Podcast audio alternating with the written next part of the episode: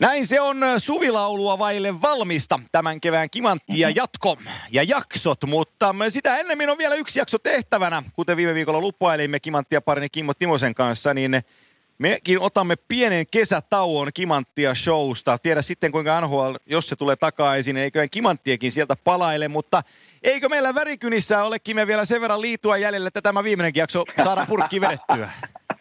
alkaa lyijykynä olla kyllä vetää aika viimeisiä tässä tuota, näiden kaikkien jaksojen jälkeen, mutta ollut kyllä taas, taas pirun mukavaa ja hauskaa ja vedetään vielä viimeinen hauska jatko tähän putkeen.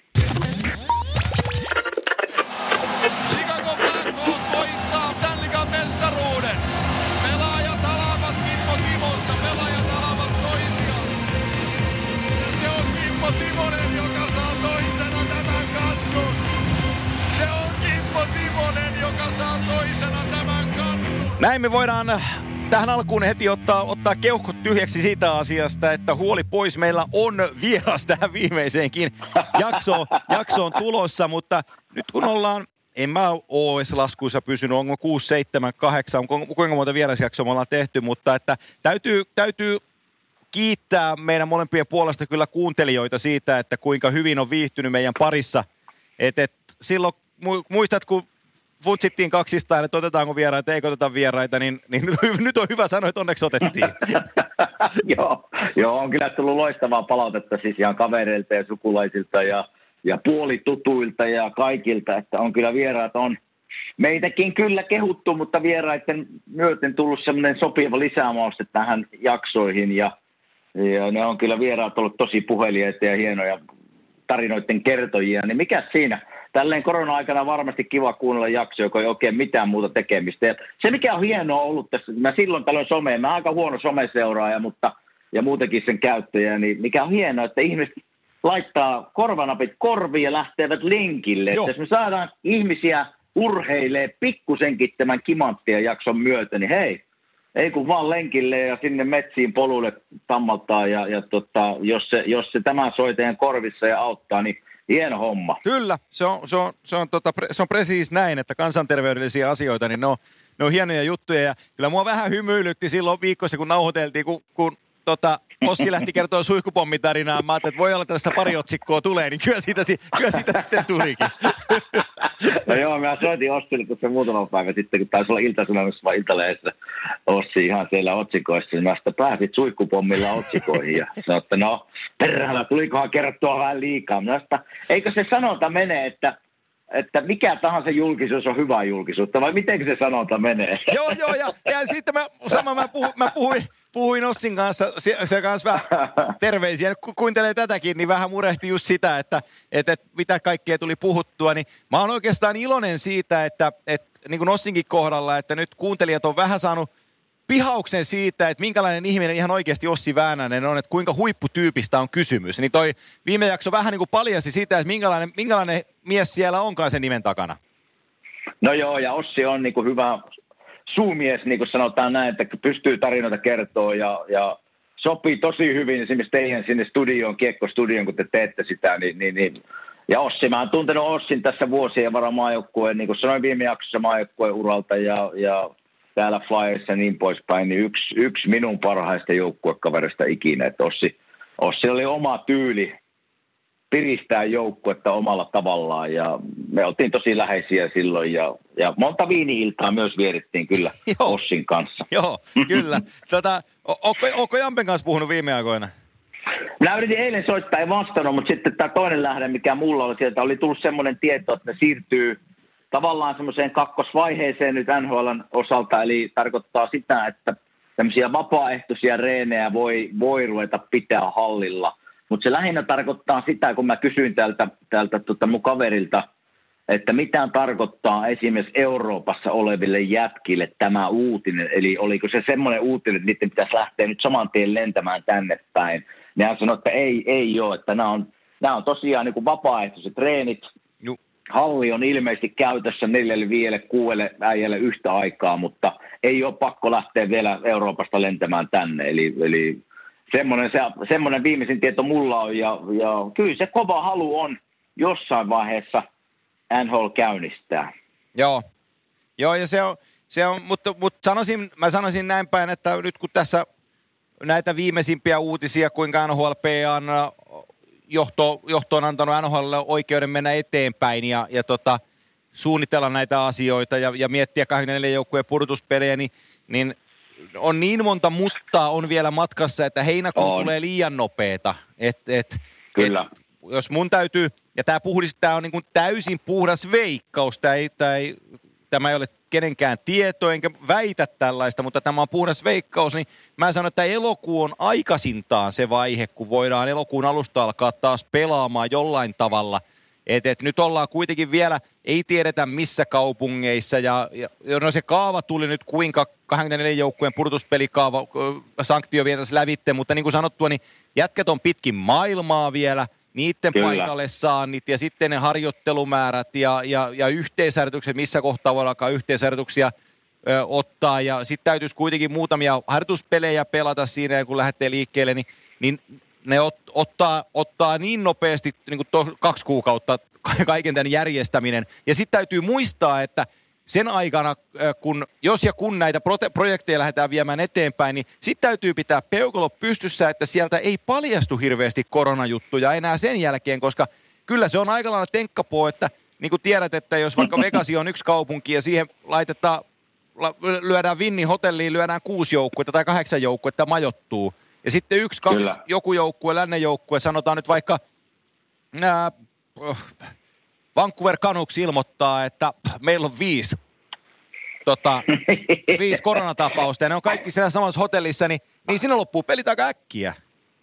Se loppuu. Mä tiedän, miten ne meinaa tämän järjestää, koska tämä on se, tämä on se katastrofinen vaihe, että jos siellä oikeasti kaikki on samassa hotellissa ja sitten joku joukkue itse asiassa onkin viisi sairastunutta sieltä, niin miten ne, mitenkä ne tota, onko se sitten, että että yksi käytävä on per joukkue, että siellä ei niin kuin mennä ristiin rastiin käytävien niin kuin puolesta. Eli, eli en tiedä, miten ne järjestää, mutta niin kuin sanoit, niin mutkia on matkassa paljon vielä, koska ensinnäkin ne viisumiasiat, työviisumiasiat eurooppalaisille ja, ja sitten kun täällä on vielä se 14 päivän karanteeni, kun tuut Euroopasta tänne, niin siinä on jo pari viikkoa heti, niin äkkiä, äkkiä niin kuin sanoit, niin kaksi kuukautta vierähtää ennen kuin, voi olla jopa, että ennen kuin päästään niin kuin treeninkämppiä pitämään. Eli tässä voi olla niin kuin kolme kuukautta vielä eteenpäin ennen kuin päästään niin kuin pelejä pelaamaan. Että kyllä tässä vielä, kyllä tässä pitkiä, pitkä kesä on vielä edessä ja mutkia matkassa, mutta kyllä se vaan niin kuin halu on ja täällä nyt esimerkiksi New Jersey-osavaltio, New Yorkin osavaltio, missä koronavirus oli niin kuin laajemmiltaan täällä, täällä pyörimässä, niin molemmat on nyt ilmoittanut, että kaikilla ammattilaisurheilujoukkueilla on nyt saa aloittaa training campit, eli tarkoittaa baseballia ja koripalloa ja jalkapalloa ja kaikkea tämmöistä. Eli kyllä tässä niin kuin merkit on ilmassa, että urheilun saaminen telkkareihin ja ihmisten elämään on aika iso juttu nyt tällä hetkellä, että jokainen voi ymmärtää, että kun on kaksi kuukautta oltu ja ei oikein katsottu telkkareika urheilua, niin, niin nyt olisi kyllä kiva saada live-urheilua telkkariin ja sen, sen paineen huomaa nyt kyllä. Joo, joo se on, se, se, on, niin kuin, se, on, se on tosi iso ja, ja tota, Teillä on siellä presidentinvaalit tulossa. Meillä on presidentistä puhuttu vähän aikaa. Ehkä se on ihan hyväkin, hyväkin että niistä, niistä ei ole puhuttu. Mä Joe Bidenin twiitteihin innostunut, kun se, se, tota, se lyö aika isollakin tällä hetkellä sitä istuvaa presidenttiä. Mutta että siellä, on niin kuin, siellä on niin paljon isoja asioita tulossa, että urheilu on omalla tavallaan – koekaniininkin versiona niin kuin mahdollinen heidän roolinsa. Saat kiinni tästä ajatuksesta, pikkuhiljaa avataan juttuja Saata. ja saadaan urheilusta, niin kuin saadaan asioita esille, koska kun presidentin, presidentin vaalit kun on edessäpäin siellä syksyllä, niin, niin tota, äänestämiset ja muut vastaavat, niin tota, jo, jollain tämä peli on avattava ennen sitä. On, on avattava ja siis jännä nähdä, mikä ammattilaisurheilulaji tulee nyt ensimmäisenä sitten ja aloittaa niin kuin pelit, että onko se – onko se koripallo vai onko se jääkiekko, mutta kyllä jos minun pitäisi veikata, niin, niin, niin varmaan baseball, minkä sarja olisi tällä hetkellä käynnissä, Joo. Niin, niin veikkaisin baseball varmaan niin kuin jollakin tavalla tämän, tämän tota, paketin avaa. Mutta sitten tässä on minun mielestä vielä sekin, että Amerikassa testaus on vielä aika, aika pienimuotoista, niin, niin mitä mä ymmärsin Petmanin puheesta jo kaksi-kolme viikkoa sitten, että se testaus pitäisi olla – semmoisella tasolla, että melkein tarvittaessa ne pitäisi pystyä joka päivä testaamaan. Niin siinä ollaan vielä kaukana siitä. Joo, ja se on, se on, se on niin kuin sekin on, sekin on helppo sanoa, että testataan vaan paljon pelaajia, joka päivä testataan sitä, mutta että se on melkoinen systeemi, kun se ruvetaan lyömään tuohon tiedätkö, järjestykseen, että sulla on monta pelaajaa per päivä, että testataan ja tutkitaan Joo. ja katsotaan, mikä se tulos on ja vedetään johtopäätökset sen mukaisesti, niin, niin se on melkoinen sirkus kaikkinensa. Mutta että... On siis, on. Niin, mutta tota, ehkä meidän vierailta me voidaan kysyä tätä samaa asiaa ja tota, koska mä voin alustaa tämän, mutta sä voit ottaa vieraankin me sisään, koska tämä on tämän kauden viimeinen kimanttia jakso, niin ei riitä, että on yksi kallaveteläinen lähetyksessä, vaan niitä pitää olla kaksi. no joo, mä voin silleen tämän tulevan vieraan esitellä, että me ollaan saatu jääkekkokasvatus samassa kaupungissa ja ollaan juuriltamme savolaisia. Ja tämän vieraan kanssa mä oon saanut pelata eri maajoukkueessa monta kertaa ja voittaa Suomen mestaruuden vielä yhdessä – 98 ja joskus aikoinaan nimeltä päällikkö, ehkä, ehkä nykypäivänäkin tunnetaan sillä nimellä, en tiedä, kysytään itse vierailta, tervetuloa Olli Jokinen Kimanttia podcastiin mukaan. Joo, kiitos. Kiitos. Tota, pääsin mukaan ja, ja tota, no joo, että Suomessahan media käyttää sitä tota, päällikkö. Vieläkö päällikkö-sana on?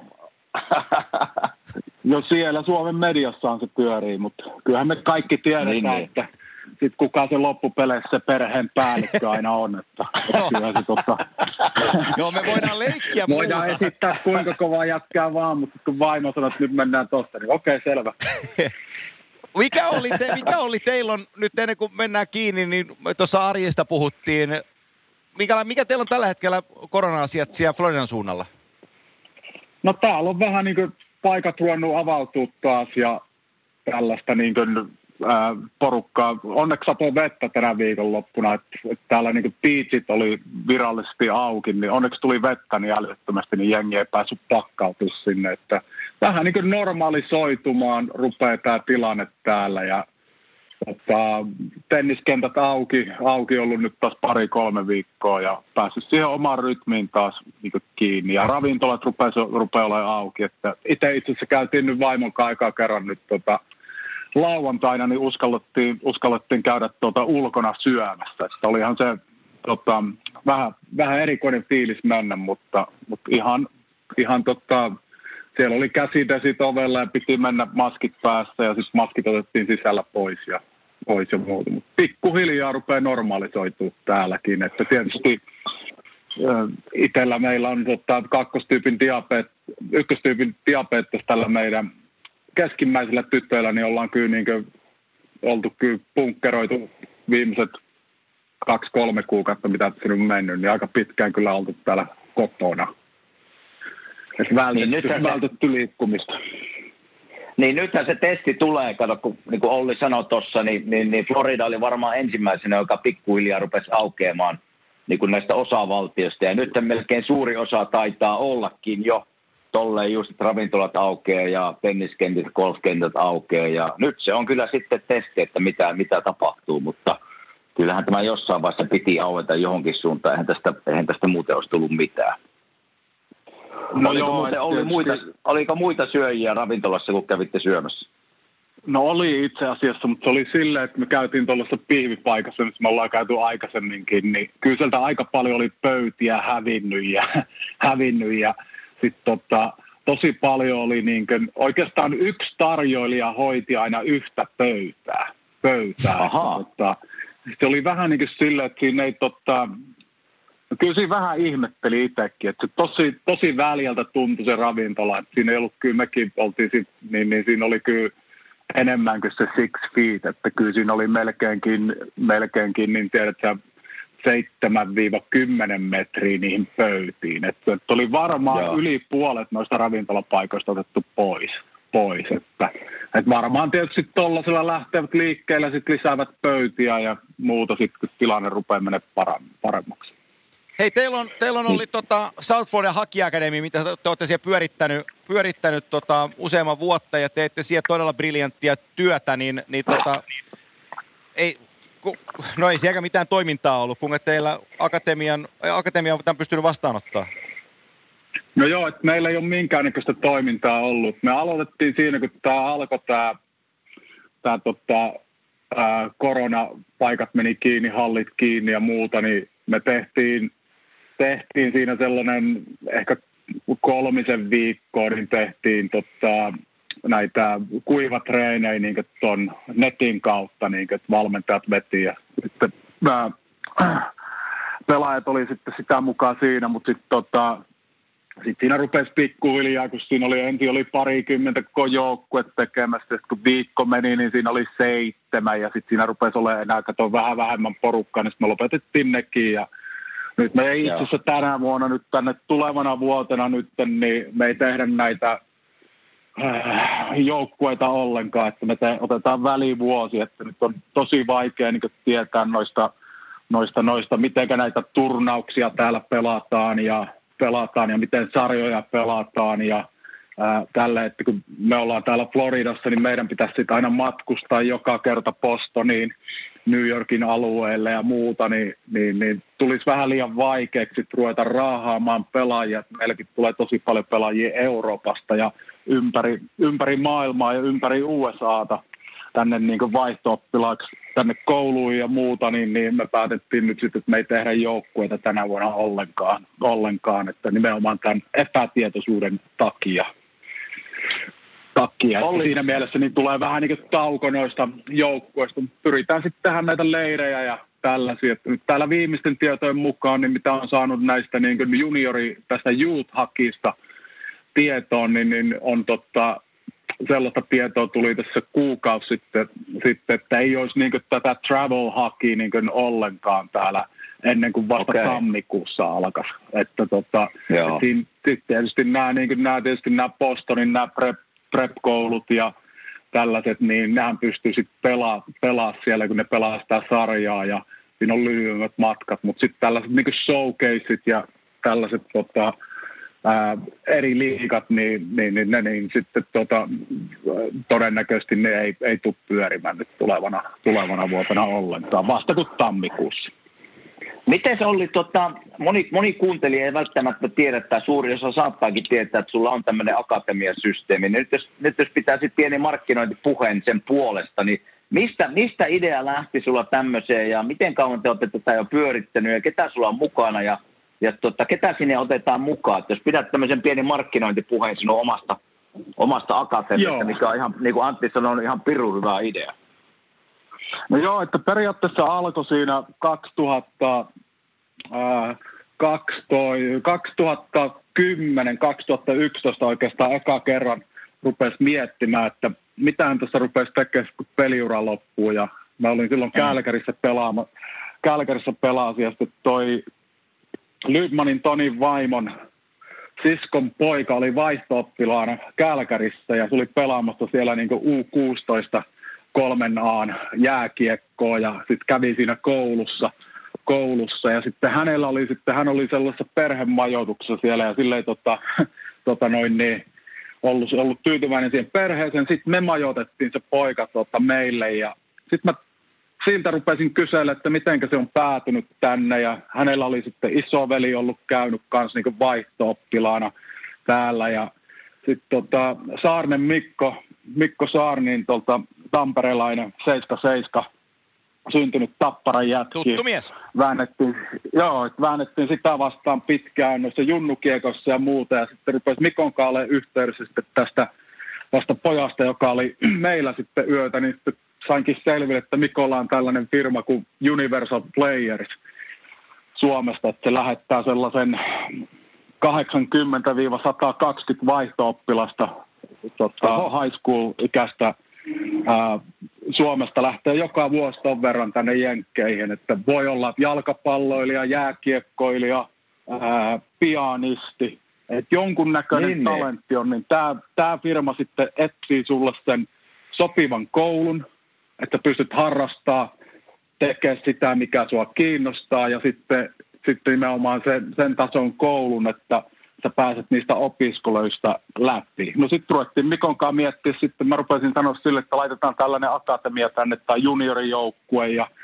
tänne sitten kun mulla peliura loppuu ja sitten me ruvettiin siinä 14-15, kun tiesi, että se homma on niin ohi, niin sitten me aloitettiin 2016 siinä, että, että meillä on niin U16, U18 joukkueet on sellaiset tota, joukkueet, että meillä on nämä paljon eurooppalaisia pelaajia oli alkuun, alkuun pari ensimmäistä vuotta, että ne tuli tänne vaihto-oppilaaksi tänne kouluun, ne asuu kouluissa, että me ei tehdä perhemajoitusta ollenkaan, niin meillä ei jää sitä vastuuta sitten, että mitä ne tekee va- vapaa-ajalla, että, että oikeastaan samanlaisella systeemillä kuin nämä New England Prep-koulut, mutta meillä on sitten niinku U18 ja U16 joukkueet, joukkueet että tota, että tästä on pelaajia, pelaajia tullut tämän putken kautta, putken kautta, että meillä on nyt ensimmäinen NHL-varaus tulee tänä vuonna, että yksi poika Artemis Laine, sen niminen tota, venäläinen poika, jolla on USA pasti, niin tullaan varmaan varaamaan en, kolmella ensimmäisellä kierroksella NHL, että, että se pelaa täällä okay, meillä. Ja hyvä. Lähti siitä sitten Sarah St. Mary ja, Mary ja pelasi siellä nyt pari vuotta. Ja, että meillä on täällä suomalaisia poikia ollut, tsekkipoikia, ähm, oikeastaan jokaisesta melkein Euroopan maasta ollut pelaajia paitsi Ruotsista.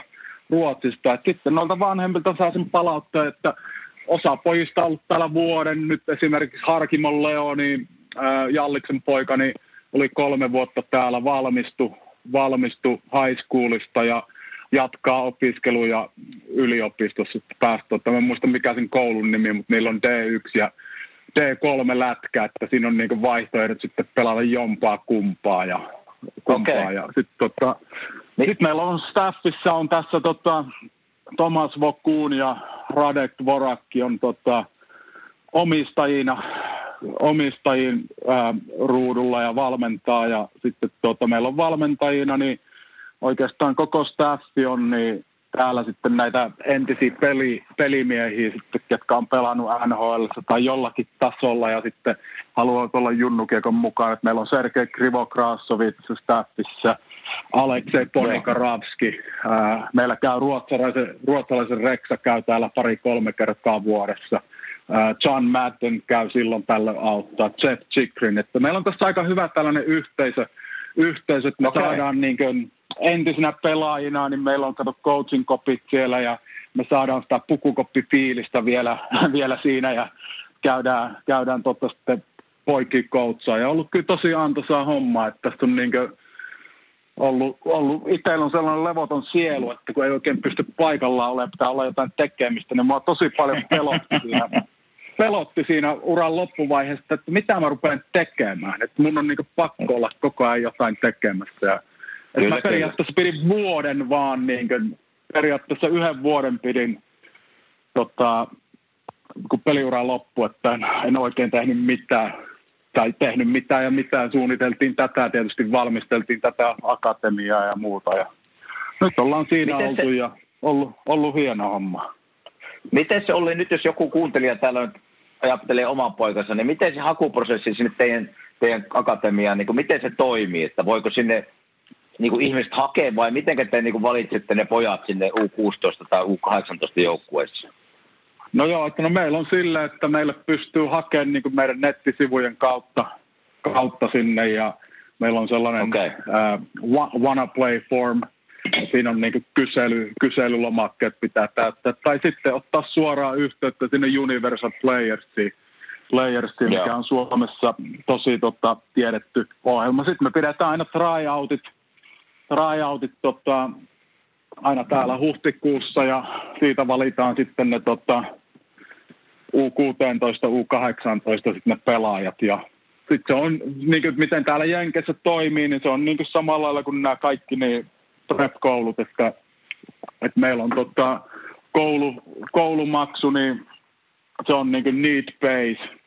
Eli se menee sitten noitten, että mikä se on se perheen taloudellinen tilanne, että se voi olla ihan mistä, se voi olla nollasta eurosta 60 000 se koulumaksu. Okay. Ja sitten siihen Joo. vielä lätkämaksut päälle, että, että meillä on suurin piirtein niin sellaisella kolmella 30 tonnia about on niin lätkä ja koulu, sellainen keskiarvo. Okay.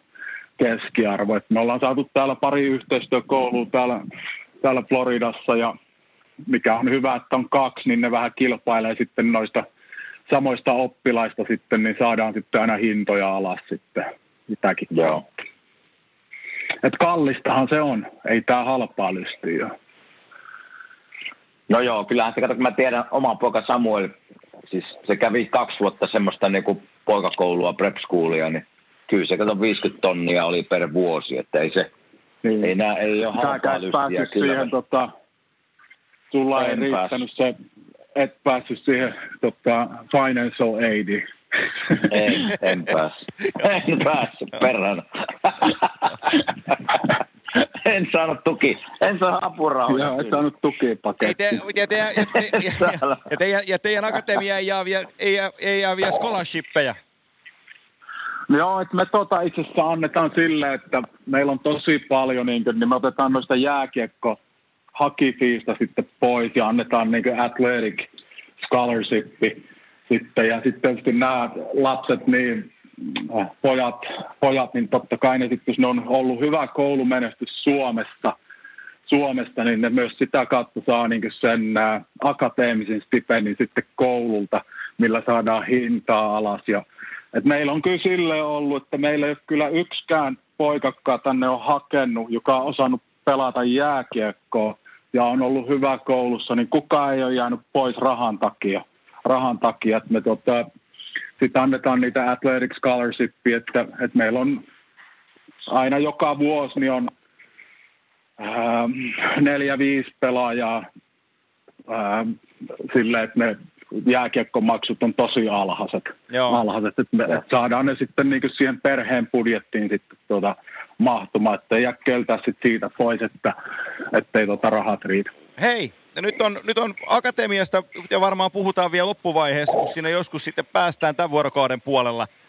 Mutta tota, jos hypätään kiinni siihen, mikä on Olli Jokinen, niin, niin tota, 78 vuosimallia, mä muistan, muistan ne kauhupuheet, kun mä oon 79 vuosimallia. Oli puhetta, että Kuopiossa 78 on muutama tosi kova äijä, ja yksi oli Olli Jokinen, joka sieltä puksuttiin. Ja, ää, ne, kun mä kattelin tuossa tuossa statsia, niin kyllä siellä c silloin painettiin liki kahta peliä per piste, sä painanut kalpan paidassa. Ja tota, tohon aikaan kaksi pistettä per peli junnusarjassa oli kova suoritus. Minkälainen junnu-pelaaja oli Olli Jokinen?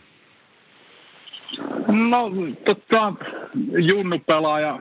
Meillä oli tota, tosi pieni ikäryhmä seiska kaseissa. Seiska kaseissa. Meillä oli sillä, että Ää, meillä oli kaksi sentteriä, eli Kinnusen Mikko, joka pelasi liikassa kanssa, ja sitten tota, minä. Et me pelattiin niin koko kausi niin tota, nuoremmasta C-stä c pari vuotta siinä sillä, että me joka toista vaihtoa hakattiin.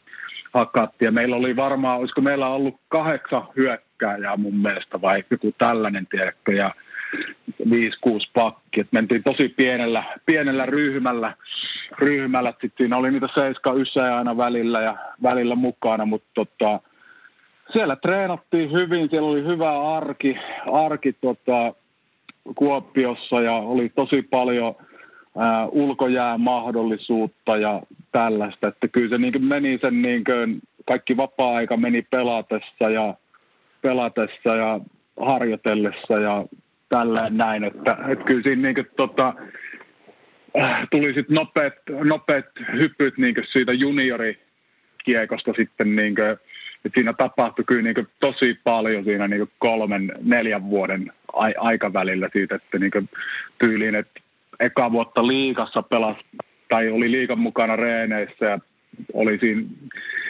tässä kokoonpano jossain 15 pelissä vai muut, mitä siinä oli, niin siinä oli sitten aina saattoi olla viikonloppuikin, että pelasi liikapelin tai pelasi muutaman vaihdon ja, ja sitten tota, sunnuntaina pelasi P-junnuissa ässiä vastaan tyyliin. Tiedät, että, että siinä, siinä tota, se Kuopiosta niin sai kyllä niin sitten kyllä pelata, että kun oli varsinkin sinä kautena, kun pääsee kakeron siihen liikaryhmään mukaan, niin siinä oli sitten liikaa A ja B, että et, tota... Se oli kyllä, sen minä muistan oli minunkin, vaikka meillä Ollin kanssa ikäero on vain kolme vuotta, mutta me molemmat vähän niin kuin liikuttiin nuorena sitten eteenpäin sieltä. Mutta sen, mikä minäkin muistan ja niin kuin Olli sanoi tuossa, niin siellä Kuopiossa oli semmoinen tilanne, että siellä sai kyllä pelata, pelata siis niin paljon kuin halusit, että se niin kuin just Olli sanoi, että kun liikassa muutamia pelejä, mutta sitten oli A-junit ja B-junit siihen mukaan ja ja sitten tosiaan Kuopiossa aikoja sitten niin sattui olemaan ulkojaita ja kylmää ja lunta, niin jos ei riittänyt pelittää reenit, sitten oltiin ulkona. Niin kyllä siellä se jääkiekkopohja, mikä me saatiin kalpasta, niin kyllä se, kyllä se oli kyllä aika loistavaa ja, ja sai pelata niin kuin Olli sanoi.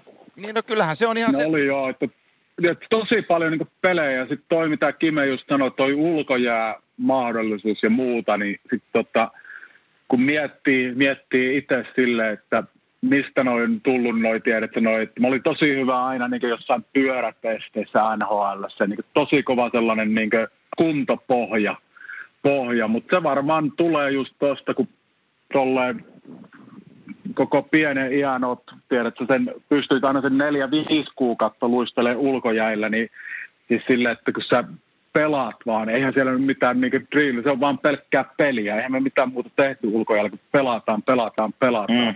Niin, niin siinä on silleen huomaamattomasti saanut sellaisen ihan älyttömän kuntopohjankin sille, että mikä on kantanut sitten vanhemmalla iällä. Että on niin, niin sanotusti pohjat tehty silloin, tiedätkö, 12-16-vuotiaana. Kyllä. Joo, se on, se on mielenkiintoinen pointti, koska mä oon itse Tampereen junioreita ja kun Tampereella on aina ollut laajat massat jääkiekkoon liittyen, niin, niin hyvä, hyvä, hyvä esimerkki on, oli kun te 98, kun te voititte maailmanmestaruuden tota, Hartsulla, niin teilläkin oli Valliin ja Arska Petriläisen Passo oli, oli meidän niin kuin, jätkiä meidän joukkueesta. Niin sitten että jos liikaa on pitänyt päästä, kun kuudella puolustajalla pelattiin, niin silloin, silloin niin kuin Tyrkyllä, Tyrkyllä oli niin kuin kymmenen jätkää. Et, et, toi, että on saanut pelata paljon, niin, niin sehän on niin kuin, se on, kuten vanha kansa sanoo, niin kuin rahaa laittaisi pankkiin. Te, teillähän Kanadassa junnuhoki perustuu pitkälti siihen, että ei siellä paljon treenata, mutta siellä sitten pelataan sitäkin enemmän. No joo, että pelejä, pelejä kyllä saatiin paljon ja kyllä saatiin kyllä niin treenattuukin, että, että tuota, kyllä se, niin se kalpassa silloin, silloin niin se, tota, se pelaajien, se, tota, että miten, miten valmentajat, mullakin taisi olla isä valmenti, että siellä oli paljon tällaisia vanhempia, vanhempia tota, äijä, jotka oli sitten pelannut divarissa kalpaa ja muuta, ja sitten heilläkin oli sitten vähän niin kuin ne oheistreenit ja tällaisetkin, niin siinä rupesi tulla sitä venäläis tota, ää, treenaamista, että kyllä se niin mentiin, mentiin kyllä niin ihan, ihan tota, ää, pari kertaa päivässä kesälläkin mä muistan, että me treenattiin. Menikö treenattiin määrä, menikö, menikö määrä ää, laadun edelle? No varmasti sille, että jos kattelee noita reenejä, mitä mekin ollaan tehty, niin, niin, niin. kyllä mä pari kertaa tuossa vedin nyt tänä vuonna, niin tänä vuonna niin noille meidän pojille niin niitä samoja kuntopiiriä, mitä me itse tehtiin silloin, tiedätkö, 93, 94, niin kyllä ne oli vähän ihmeissään, tiedät, että ihmeistä, miten tehdään näin pitkiä sarjoja ja miksi, miksi tämä nyt on, tiedätkö, kaksi minuuttia tämä yksi teisteni ja muuta. Mutta ei, tälleen mekin mentiin. Tulee, tulee tuosta Ollin tarinasta Tepon tarina mieleen niistä Pyynikin portaista, kun ne ennen tappara, tappara tota, joukkue kanssa, kun veti Pyynikin portaita, niin siellä aina oksennettiin perjantaisin tyhjennysreeni, niin, niin Antti sanoi siihen meidän lähetyksen loppuun se on valmentaja nykyään, että viehän sinun nuorisoryhmä nyt sinne portaisiin. Teppo sanoi, että ei sinne viiti enää mennä, että me mennään sinne vaan eväitä syömään vähän limua Voik, ja voikkuleivät, voikkuleivät, voikkuleipiä syömään.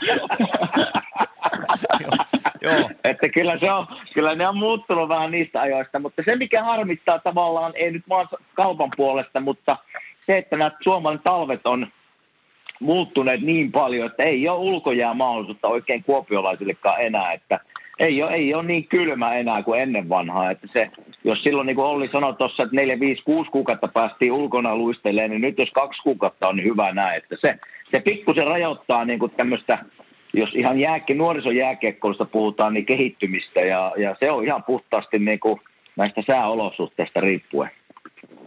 Joo, siitäkin. Ja sitten mäkin kävin nyt tuossa kello, Kuopiossa viime kesänä, kun olin, niin mä kävin tota, kattele sitä, kävin lapsille näyttele sitä vanhaa Kelloniemen kenttää, missä, mistä itse on lähtenyt tuota, ne ensimmäiset luistimen piirrot ottanut, niin ei siellä ole edes kaukalo enää. Et se on niin kuin, mm. Ei siellä ole edes jäädytetä niitä tiedettä, mm. kenttiä ja muuta. Että, tota, et kyllähän se niin silloin meidän aikaan, niin sehän oli sitä vapaaehtois työntekijää, että kyllä, kyllä se kyllä. Niin niitä kentän jäädyttäjää aina löytyi sitten, kun pakkaset rupesi tulemaan ja, tulemaan ja aina väännettiin sähkökopin tota, ovi auki, että saatiin, kun valot meni aina kiinni yhdeksältä, niin väännettiin aina auki ja laitettiin sitten tuota valot takaisin päälle, että saatiin, saatiin pelata pari-kolme tuntia vielä lisää. joo, tuo, tuo on mielenkiintoinen tarina siis, kuinka tuo on muuttunut, koska mä muistan lapsuuden ihan samalla tavalla, mutta siis ihan elävästä elämästä, mä menin kolmisen vuotta taaksepäin, kaksi-kolme vuotta taaksepäin, oli, oli sellainen talvi, että meilläkin oli, oli lunta täällä ja tuossa Tampereen kupessa kun asutaan ja, ja kenttä on niin kuin kotoa sadan metrin päässä, niin, niin, niin tuli sellainen loppuviikosta, me heitä nyt, että se oli joulukuuta. Loppuviikosta tuli lumi maahan ja pakkasta ja sitten tuli viikonloppu ja siinä kentähoitaja tuli sillä tutuksi, että me oltiin edeltävänä talvena yhdessä kolattu jäätä, että jätkät pääsi luistelemaan ja tytöt pääsi luistelemaan ja, ja tota, sitten oli perjantaina siinä, se laittoi ensimmäisiä vesiä, vesiä tota, kentälle ja, ja tota, mä tuli, tuli siihen, tuli tyttäreni kanssa ja mä sanoin, että no niin, että pistetään, pistetään viikonloppuna nyt kun on pakkasta, laitetaan kenttä kuntoon. Niin sanoin, että en, en mä voi tulla töihin. Mä sanoin, että tää, että et voi tulla töihin. Niin sanoin, että joo, että jos hänet nähdään täällä jäädyttämässä kenttä, niin hän saa kenkää. Että hän on saanut varoituksen jo, että viikonloppuun ei saa tehdä töitä. Niin mä sanoin, mä sanoin, että jätä, hei, että tehdään, tehdään suunnitelma, että jätä, jätä tuohon avaimet, että, että, että mä otan tuolle, että kun mä kastelen, mä tuun huomenna aamusta vetää ja illasta vedettähän näin, että sun ei tarvitse tulla, niin et saa kenkää. Että kun mä en ole töissäkään teille, niin mä en voi saada kenkää, niin anna mä jäädytä. Niin sillä me sovittiin, mutta hän ajattelee, että kun äijä haluaisi tulla tekeen, niin kaupunki kieltää sillä uhalla, että saa monho, jos menee jäädyttää. on kyllä käsittämätöntä. Se on, se on tota, kyllä mä uskon, kun kentät olisi jäädytetty ja tällaista niin toimintaa saisi sais mukaan. että mäkin muistan sen niin nuorena, niin katsoin joku Fudis, Fudis niin kaupungin osa joukkueet, niin oli kato Kupsia, Elo, Koparit, oli kolme eri niin jouk- kolmessa Joo. eri joukkueessa pystyt pelaamaan kaupungin osa. Kyllä. Ja siinä kenttä, kenttä 50 metrin päästä Joo. ja sama niin lätkä, lätkässäkin, että oli kaupungin osa, korttelikiekkoja, tällaista, että mutta, tota, näissä on niin näitä nykyajan pelaajia, niin täällä on varmaan, tiedäkö, osa näitä nykypäivän NHL-jätki, niin ne ei ole ulkojäällä edes varmaan käyneet. Ainut, ainut, ainut, millä ne pääsee ulkojäällä, jos ne pääsee, tiedätkö, näihin NHL Stadium Joo, mutta, mutta, mutta toi, on, toi onkin se pointti, että, että mä en omalla tavallaan, mä en usko, että jonkun kehitys jääkiekkoissa jää tällä hetkellä niin kuin vajaaksi, kun ei ollut ulkojäitä, koska halliolosuhteet on niin paljon parantunut ja, ja niitä on enemmän tarjolla. Mutta ehkä enemmänkin se, että, että se, niin se lajiin tulevat nuoret jää niin numeraalisesti vähemmäksi, koska ei ole kenttiä, missä pelata kaupungin osamatseja niin, niin niitä lajin sisälle tulevia pikkupoikia. Eli se, se ruohonjuuritaso, josta lähdetään pelaajapolkua kehittämään, jos se näin sanotaan, niin se on pienempi, paljon paljon pienempi kuin ennen vanhaa. Niin se oli helpompaa ennen vanhaa, kun niitä, niitä mahdollisuuksia oli tavallaan, vaikka ei olisi niin jääkiekkoilija tai jalkapalloilija, mutta kun ne kentät oli aina tavallaan valmiina ottaa vastaan ne pikkupojat tai pikkutytöt tai vai vanhemmat tai mitkä tahansa, mutta sitä mahdollista ei oikein enää ole. Eli semmoiset, että lauantai-aamu iskä sanoo pojalle, että lähdetäänpäs muuten, hei nyt on kiva ilman ulos, että, että mennään vähän syöttelee ja luistelee, niin semmoinen, semmoinen jää nyt kokonaan pois. Joo.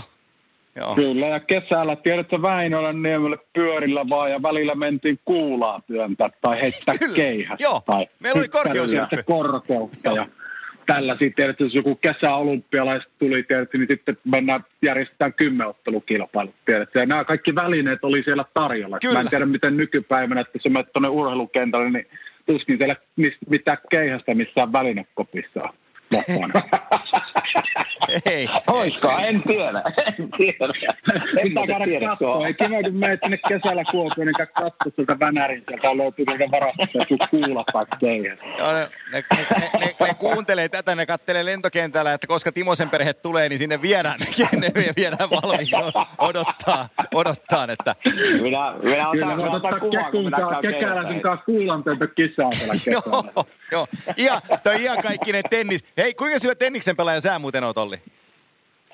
No siis kyllä mä sen niin, tota, ton Kekun kanssa nyt aina kun se on Kolumbuksen kanssa käynyt täällä, niin me ollaan tota, käyty pelaamassa, että et, tota, no siis ihan pari kesää sitten me lopetettiin, me pela, yritettiin pelata yksi tota erää, niin me lopetettiin 6-6, kun täällä on niin saatana kuuma, kuuma niin tota, Kekullakin rupesi olla se tota, väärästä sen verran punainen, niin ja sehän ei kato sitten sanoa, tiedät, että me oltiin varmaan hakattu jo ei se anna peliä. niin sehän ei kato sitten sanoa mitään, niin mä sanoin sitten 6-6 olimme, että laitetaanko nyt sen poikki, että rupeaa olla jo, on jo aika niin älyttömyyksiin menettää, niin se joo, okei, okay, että tehdään näin. Jotenkin, jotenkin vaikea nähdä, että siellä on vähän kilpailullinen tilanne. No sitten nyt se ei, nyt se ei kato halunnut nyt, kun se oli täällä viimeksi nyt, tota, olisiko se ollut tuossa GM-palvereissa, millä nyt oli tammikuussa, me käytiin, käytiin vaan lyömässä vähän, että kun mä, mä oon itse nyt pelannut tässä viimeiset kolme vuotta nyt, niin varmaan joku neljä kertaa viikossa nyt pääsin niin takaisin, mm. kun olkapää leikkaus silloin peliuran jälkeen, niin siinä meni sellainen vuosi, vuosi että kun pystytään ruveta pelaamaan, niin mutta en mä nyt, mä oon kuullut Kimestä, että Kime on, tota, Kime on kova, kova että tota, ei, en mä, ei kuulemma ihan vielä riitä, toi Keku sanoo mulle nyt, kun mä kysyisin, että ei vielä riitä Kimelle, että kyllä sille pelin pystytään, mutta ei riitä vielä. Mutta Kime nyt aika... nauttii, kato seuraat pari vuotta vielä hyvin pihveä, viiniä ja muuta, sitten painoa lisää, niin, niin ehkä mä sitten... Sä, sä ootkin ihan jäätävä tenniksi, koska kaikilla on tämä sama suunnitelma sua vastaan. On, ja mistä, mistä, ne, mistä ne kaikki tietää, että kun mä katson viiniä tai lihaa, niin se on saman tien tuota mahassa. Että se, ei, kaikki tietää tämän samaan tarinan. Mutta tuota, et sinä hirveän huono olla voi olla, jos sä Jampen kanssa oot niinku 6-6, koska Jampe on aika hyvä pelaamaan. Kyllä sillä sellainen niinku tennistaito on kyllä. No joo, mä tota, pelasin silloin nuorempana tosi paljon, että oikeastaan niin 15 ikävuoteen vasta asti niin pelattiin tota, kyllä sille, että melkein niin talvellakin käytiin pari kertaa, pari kertaa viikossa hakkaamassa. Tennis oli silleen niin kuin, siinä jääkiekon ja jalkapallon ohella sellainen laji, mistä tykkäsi ja se oli sellainen hyvä niin kuin, treenimuotokin. Että kyllä niin kuin kesäisin kyllä. aina se kuului se pari kertaa viikossa niin kuin joka kesä pelattiin. Sitten tuli vaan toi muutaman vuoden tauko. Ja nyt on oikeastaan niin kuin sille, että viikot menee. Tänäänkin kävi aamulla pelaamassa pari tuntia, että, että kolme, kolme, neljä kertaa viikossa pitää päästä. Että, että ei tässä nyt niin kuin yrittänyt sille, että tiedät, että lähdenpä tästä nyt lenkille, niin, niin ei kyllä tule yhtään mitään. Otat sen kaksi minuuttia juokset siinä, niin oot sille, että onko tässä mitään järkeä? Miksi me Ei mitään, ei, ei mitään käyttöä.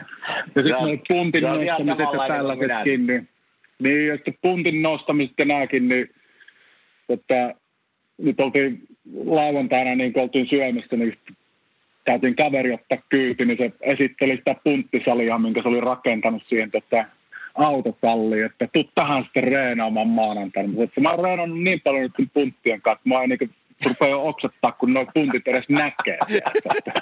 joo, joo. Sä oot oman osas nostanut niitä jo. ja ihan oma osuus mennyt. Että tuolla tenniksellä kun pääsee sillä, että siinä saa hyvät, hyvät tiedät, se on aina se tonni 1200-2000 kaloria riippuen miten tota, pitkään pelaa, mutta siinä saa niin hyvät, hyvät nuo kalorimäärät ja siinä tulee sitä kilpailua ja kiva laji. Kiva laji ja sitten muuten pickleball on toinen, mitä rupesin, rupesin kekäläisen suosituksesta pelaamaan. Ostin verko, ostin verko ja laitettiin, meillä on tässä sellainen neljä muuta tennispelaajaa, kenen kanssa me pelataan ja ostettiin verkot ja sitten laitettiin tuon pihalle, pihalle piirrettiin kentät. Ja no mikä sun arvioista pelistä on? Siis tosi kova peli, kun pelaat niin singles, niin kuin tota, ää, mutta onhan se niin kuin sille, että kun se sitä, mekin pelattiin sitä sille, että me pelattiin, olisiko me pelattu kuusi viikkoa sille, että kolme kertaa viikossa. Ja sitten kato, kun ei ollut tennistä pelannut ollenkaan. Sitten avattu noin tenniskentät, kun saatit sen tennismailan käteen, niin eihän se oli ihan, ei sitä pystynyt enää lyömään sillä tennismailla. Piti vähän niin kuin opetella, tiedätkö, uudestaan uudestaan se Tenniksen, Tenniksen pelaaminen. Että kyllä se tuli siitä, kun muutaman kerran kävi hakkaamassa. Hyvä laji se pikopooli kyllä, että tota, varsinkin sellaisille just, että jotka on pelannut, pelannut tota tennistä ja pelannut näitä mailapelejä, pelejä, niin sitten niin vanhemmille ihmisille varsinkin. Täällä on Floridassa, niin on kenttiä kyllä niin kuin sille, että no tässä meilläkin tenniskentät, niin meillä on kymmenen massakenttää tässä alueella ja sitten on kaksi tota, kovapohjaista kenttää, niin nyt nämä kovapohjaiset kentät, niin niistä on tehty pickleball courts, että, että, että niitä on niin joka puolella täällä Floridassa nyt. Onko siellä padel ollenkaan pinnalla? Ei ole padelia, mä en ole nähnyt ollenkaan. Oho. Ei ole, ei ole ollenkaan. Joo, ei sit jotenkin se padeli ei padeli, Mä en sitä padelista oikein tiedä, että millainen se on. Että onko se sitten vähän samalla niin kuin pickleball, mutta siinä ei ole häkkiä ympärillä. Että mä en ole sitä padelia ikinä itse pelannut. No viime, mä viimeksi tänään olin pelaamassa, siis aivan fantastinen peli. Mä ihmettelen, että se ei ole niin Jenkeissä lähtenyt liikkeelle sen enempää tota, padel, niin kuin padeli liikkeelle. Se on, mä voisin kuvitella, että se on, tai tiedänkin, että se on pickleballin kaltaista peliä. On vaan niin kuin, on lasiseinät kentän ympärillä ja, ja pomput saa tulla seinistä.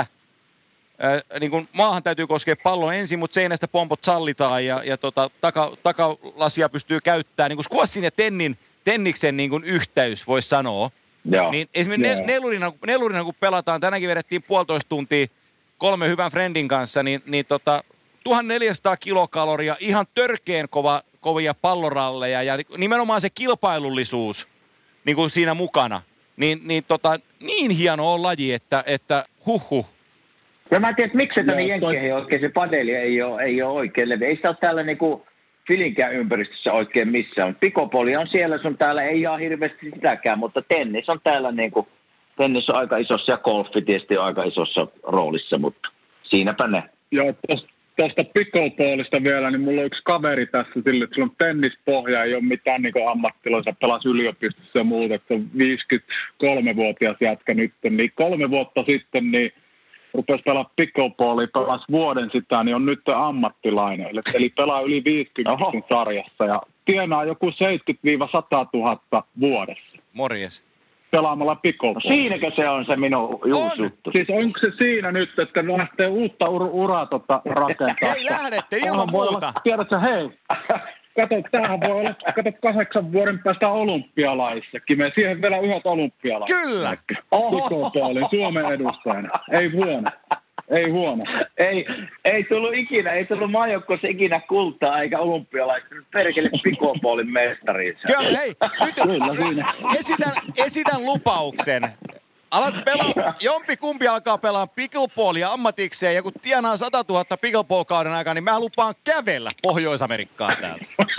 Joo, kyllä se olisi kova kyllä, se olisi kova. Pitää, pitää olla se Antti kova sukeltaa kyllä, jos meinaa kävellä mä, mä voin kävellä sitten laivan kannella, kun se tulee sitä lätäkköä ylitteen. tota, Pitäisikö me mennä jääkiekkoon takaisin? Mennään, mennään jääkiekkoon takaisin, koska mä, niin kuin sanottua, niin vuorokausi kääntyy kohta, mutta ei sillä ole mitään merkitystä. Ää, mä, menen, mä menen Kuopiosta Helsinkiin. Junnumaan joukkueesta tekisi mieli kysyä, sä voit sanoa, oli muutaman sanan niistäkin matkan varrella, miten, minkälaista roolia ne sulla esitti ää, ennen, ennen tota maailmanmestaruuttakin, mutta että miksi IFK? No IFK, niin tota, silloin oli päässyt haistelemaan niitä liikaympyröitä siellä 95-96 siellä Kuopiossa ja sitten tota, mulla oli silleen, että mulla oli Kekäläisen Jarmo oli mun ensimmäinen tota, pelaaja-agentti. Kas. Agentti, ja Mä tunnen tota, Joo, Kimekin taisi olla niin oli. mutta mutta tota, Jarmo sitten, niin olisiko se 95 vai mitähän se sai IFK sitten vai 96. 96, niin, joo. Sit, joo, joo, niin sitten Jarmo siirtyi sinne ja sitten tota, no sitten sieltä tulikin nopeasti sitten, sitten tota, soittoa, soittoa tota, että kiinnostaisiko tulla tänne IFK on, IFK on pelaaja ja muuta. Että me kyllä niin yritettiin kyllä niin kuin, ää, agentiksi, mä valitsin ton Petteri Lehdon, se oli mun isän, isän tota, vanhoja pelikavereita ja tuttuja, niin sitten tota, Lehdon Petteri yritti viimeiseen asti, asti Kalpan kanssa saada sen sopimuksen tota, väännettyä, mutta sitten se kyllä tuli hyvin niin selväksi siellä sitten, että että niin tällainen siirto on jo tehty, että me siirryttiin sitten tuota Kultasen Jarnon kanssa, kanssa niin IFK ja sitten olisiko sieltä mennyt Marko Pomo Ojanen tonne Kalpaan ja siinä taisi jotain rahaakin ilmeisesti liikkua. Sitten tota, IFK on sinne mentiin vähän sellaisella fiiliksillä, että, että katsotaan nyt, että varmaan A-junnuissa tulee pelattua paljon ja, paljon ja katsotaan nyt, miten tämä menee tämä harjoitusleiri, että silloin Mike Eves, Mike Eves oli nimetty IFK-valmentajaksi, vanha, vanha NHL-peluri ja sitten tota, se oli vuosi ennen, vuosi ennen mun tota NHL-draftia niin kuin varaus, varauskesää, niin sitten Kekäläinen sitten periaatteessa sanoi, että saat sen reilun mahdollisuuden, että täällä muutetaan tyyliä IFKssa ja yritetään, yritetään tota, ei katsota, että mistä pelaajat tulee, vaan valitaan se joukkue sitten tota, sen mukaan sitten, että kuka pystyy pelaamaan ja kuka ei, että ei katsota ikää ja mistä olet ollut aikaisemmin. Ja me ei siinä mitään. Sitten mentiin Helsinkiin ja siellä lähti hommat menet tosi hyvin niin heti, heti alku. Että vaikka oli kuullut niitä kauhutarinoita IFK, niin kuin, että sinne kun mennään kehä kolmosen ulkopuolelta ja älä käytä pitkiä kalsareita ja niin edelleen. Että tota, mä nyt pääsin siihen joukkueeseen tota, tosi hyvin niin kuin, tota, mukaan heti oikeastaan, että niin nämä Kortelaisen Mika ja Laukkasen Jari, Hurmeen Make, Lehtosen Peppe, Lindporsin Sakke, Aholan Peter, niin nämä vanhemmat pelaajat, että mä en tiedä, että oliko Kekäläinen sitten tiedätkö sanonut, että toi Kapasen Ikkuha oli siellä kanssa – Iivari silloin siellä ja tota, heti kun sinne meni, niin kato Aholan petskut tuli hakemaan treeneihin, ikkuhakiin, näyttivät kaupunkiin ja mä pääsin tosi hyvin siihen sisään, että oli niin silleen, että niin kuin ihan päinvastainen se, mitä mä oletin, että mitä se tulee. Ja tietysti itse oli kovalla itseluottamuksella ja oli vähän sellainen niin sanotusti hönö kanssa, että oikeastaan teki niitä juttuja, mitä jätkät aina sanoo ja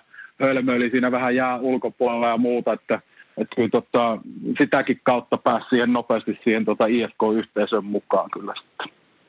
Kyllä Pepe mulle kyllä sanoi, kun minä menin 97 IFK, että, että yksi sääntö täällä on, että pitkiä kalsareita et saa käyttää. Istu siinä nurkkapaikassa sellaisessa vähän niin kuin maalivahdin niin, loosissa, muistatko? Oli sellainen niin kuin, isompi loosi kuin kellään muulla pelaajalla.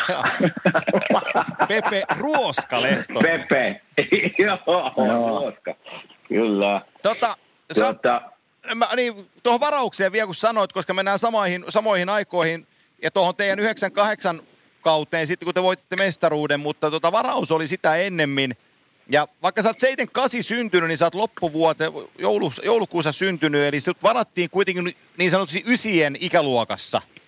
Ja tota, siinä on ykköskierroksella Los Angeles Kings, sut varas numerolla kolme, siinä on pari keskinkertaista pelaajaa, varattiin sun aikaisemmin kuin Joe Thornton ja Patrick Marlowe. Ja sit sun perään nelosvarauksena meni sellainen täysin tuntemattomaksi jäänyt maalivahti kuin Roberto Luongo – niin tota, aika, aika, aika kova nelikko on toi, toi kärki tuossa, mikä, mikä teillä on. Ö, mitä sä muistat tuosta varaustilaisuudesta ja mikä sulla odotusarvo itsellä silloin oli? No oikeastaan silloin oli, kun meni sinne varaustilaisuuteen, niin oikeastaan niin kuin, silloin oli niitä haastatteluja ja muuta, niin oli oikeastaan hyvin selvää, että joko mut varataan kakkosena, kolmosena nelosena tai vitosena. Islandersilla oli nelos- ja vitos pikki, niin, niin mä en silloin käynyt kuin kolmen joukkueen haastattelussa. Että, et, tota, mä olin niin San Jose, Lossi ja ja sitten tota, Islanders ja sitten tota Losi periaatteessa sanoi siellä silloin siellä haastattelussa, että me otetaan sut, jos sä oot vielä vapaana, vapaana niin, niin me oltiin siellä tota, Pittsburghissa oli varaustilaisuus ja meitä oli tota, näitä Lehdon Petteri asiakkaita, Niemisen Ville oli siellä perheen kanssa ja mulla oli tietysti isä ja äiti ja veli, velipoika mukana. Ja sitten tota, mulla oli vielä mukana sitten toi Paavolan Jari, ää, Jari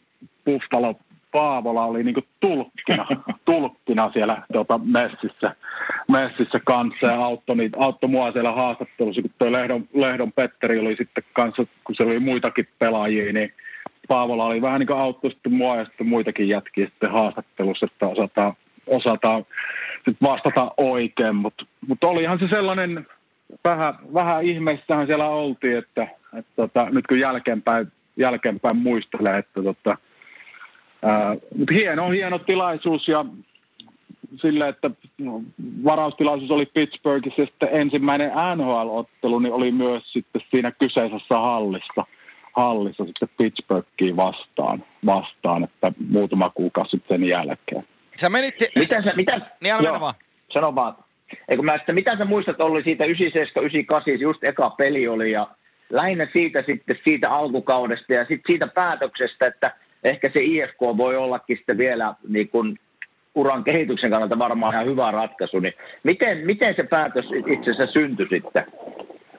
No se oli silleen, että tota, oikeastaan se koko niin se training camp ja nää, niin mulla meni tosi hyvin, hyvin se training camp. Mä pelasin, silloin oli hirveä määrä niitä treenipelejä siihen aikaan, aikaan ja mun, mun mielestä niin melkein pelasin niin kaikki, kaikki treenipelit, tein pisteitä ja se antoi vähän sellaisen vääristyvän niin ehkä kuvan siitä niin tällaiselle nuorelle pelaajalle, että mitä se NHL sitten oikeasti on. Että kun siihen aikaan niin pelaajat treeninkämpi tuli 5-6 viikkoa pitkiä, niin, niin, niin tota, pelaajat vähän niin kuin laittoi itsensä kuntoon, hio sen viimeisen terän siinä treeninkämpin aikana, kun kiekko tippuu jäähän, runkosarja alkaa, niin siinä olin kyllä, mä olin ihmeissä. Et mä muistan sen eka pelin se Pittsburghissa, kun se oli Jaageria ja kumppaneita, niin kyllä siinä oli niin kuin, että nyt ollaan vähän ehkä väärässä paikassa. paikassa tota, noin. Mä aloitin sen kauden vielä, niin mä pelasin Luke Robitaille ja Glenn Murrayn kanssa tota, samassa kentässä. Ne niin anto, antoivat oikean mahdollisuuden, tiedätkö, pelaajalle. Että ei niin ollut kyllä jäänyt siitäkin, ettei mahkuu saanut pelata. Ettei saanut pelata Joo. hyvien pelaajien kanssa ja muut. Et mä olin sinne neljä, viisi peli noitten jätkien kanssa ja sitten nolla plus nolla, kun siinä vedät, niin sit, tota, sitten kenttäkaverit vaihtui sitten. Mä olin siinä ton uh, Matt Johnson ja Steve McKenna, en mä tiedä muistatteko sellaisia kavereita. Molemmat oli tappelijoita ja Joo. niiden kanssa sitten tahkosin siinä sen pari-kolme peliä ja sitten mä olinkin periaatteessa oikeastaan seuraavat kaksi kuukautta, niin oli healthy scratchinä.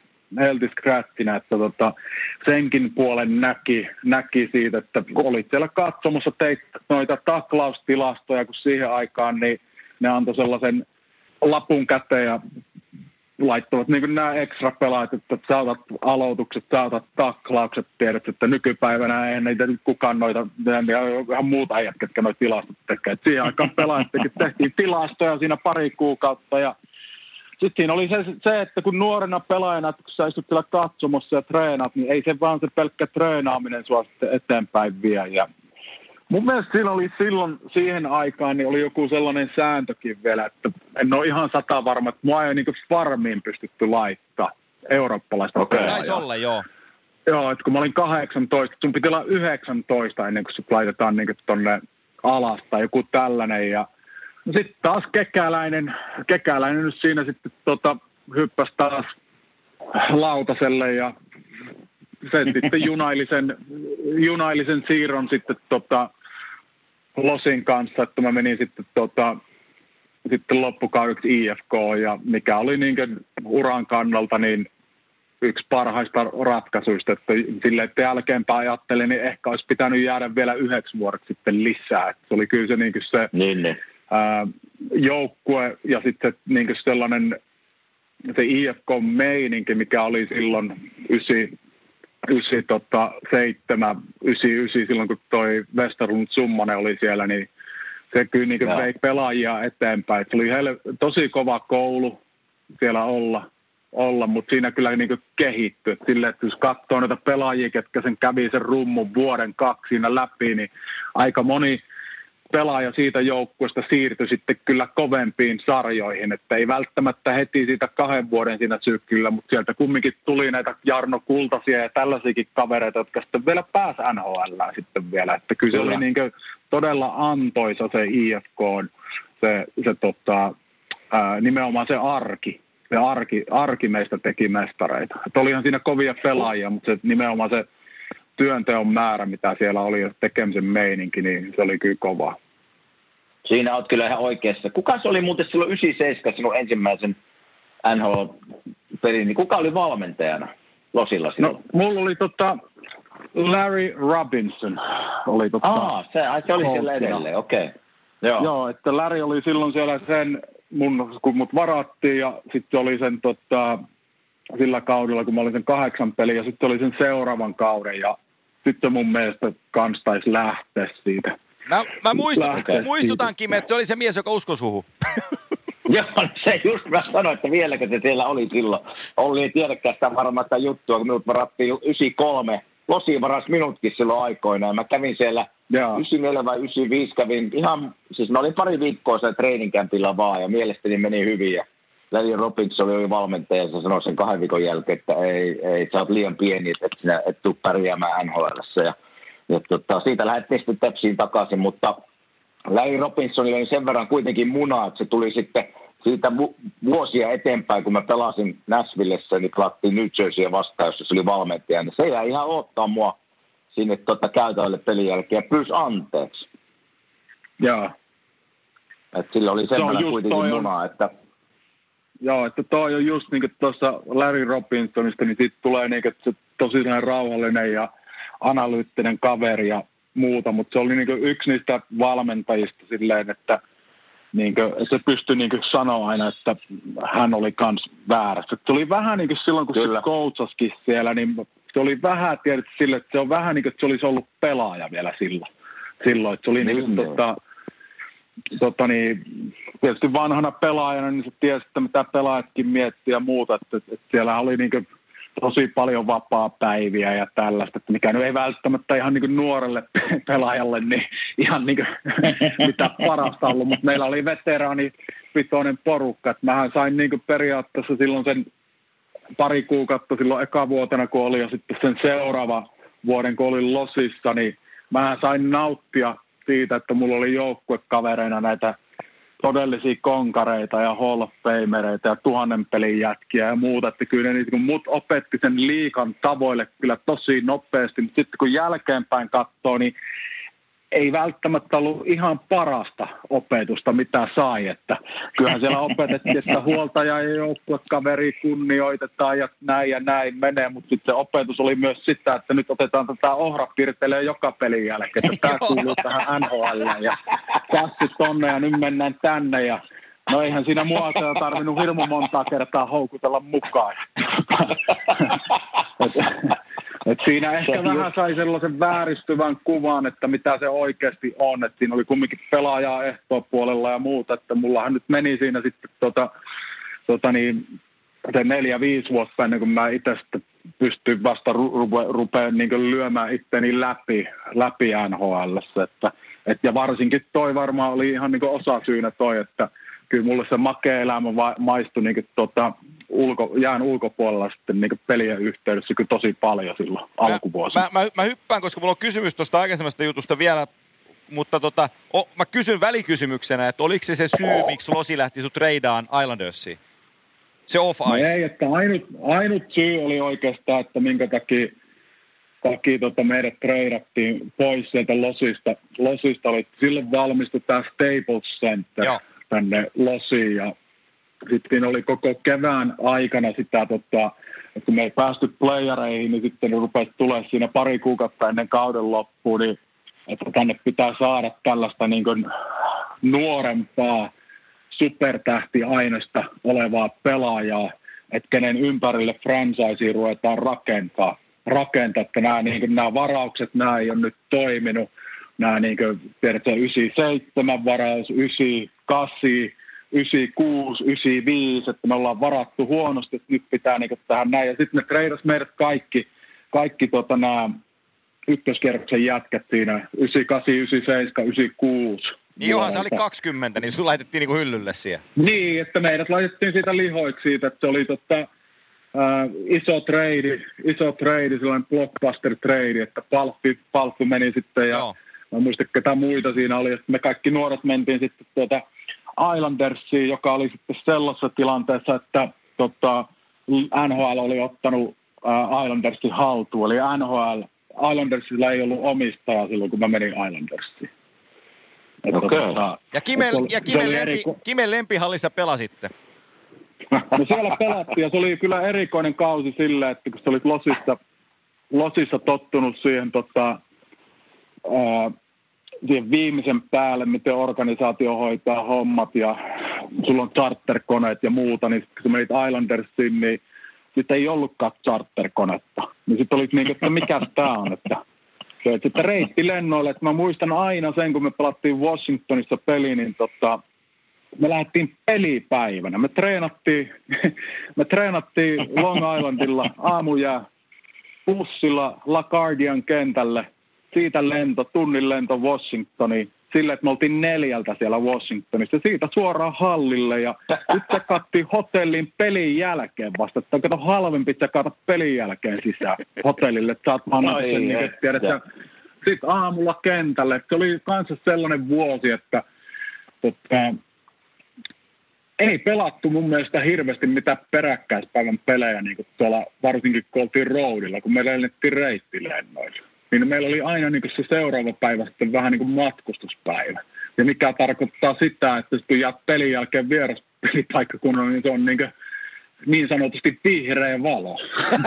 Sitten sit tuli kun, niin kuin vieraspelipaikkakunnan niin kuin parhaat paikat tuli kyllä katsottu, katsottu kyllä läpi sillä kaudella kanssa. Ja oli kyllä niin kuin, se, oli, se oli niin värikästä porukkaa siellä Islandersissa, että, että se oli kyllä niin kuin, ihan siis varmaan yksi kautta aikoin niin paskimpia niin kuin, tota, pistemääräisesti oleva joukko, mutta kyllä se on niin tosi paljon nuoria, tosi lahjakkaita pelaajia, ja kun katsoo niin jälkeenpäin, niin että jos senkin joukko olisi voinut pitää tiedätkö, niitä palasia yhdessä vähän pitempään, niin siitäkin olisi voinut ihan hyvää tulla sitten. Joo, siellä on sellaisia mutta... ta- taitohyökkäjiä, kuten Gino Ojik oli siinä teidän jou- joukkueessa, mutta oli siellä sitten nuorempi Deno Charakin siinä, siinä jengissä, mutta mä kysyn, sorikin mä kysyn näin päin vielä, että, että kun Kime muistaa, että Nassau Coliseumilla oli siihen aikaan niin vieraskopissa kaksi suihkua, josta toinen vaan toimi. Niin miten, miten kotijoukkueella mahtoi olla?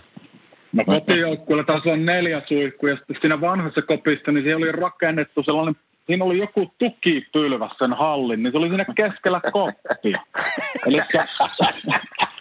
Eli sä oot niinku nähnyt, sä näit niinku, tiedätkö, yksi kolmas osa, ketä istui siellä toisella puolella koppia. Joo. Et kun siinä oli se, sellainen helvetinmoinen pylväs rykelmä, rykelmä siinä keskellä, että ei ne, ne tota, mun mielestä ne rakentui sinne kyllä sitten ne uudet kopit kyllä sitten siinä jossain vaiheessa. Ne kunnosti sen ainakin sen tota, Islandersin puolen, puolen mutta tota, oli se, se, oli erikoinen, että silloin piti olla, oli kyselylaput Islandersin vuotena, että syötkö kanaa vai kalaa pelipäivänä ja ennen kuin lähti eka reissulle. Ja sitten, että meillä oli porukka ihmetteli, että mikä tämä on tämä niin kysely, että kun yleensä siellä on kato pihvi, kalaa, kanaa, riisi, pasta, kaikki mahdolliset ruokalajikkeet löytyy yleensä NHL pregame miililtä, niin sitten piti käyttää että lappu, että laitoit kana, jos se oli 15 pelaajaa sanoi, että se syö kanaa, niin siellä oli 15 kanan rintapalaa siellä pregame-meilillä ja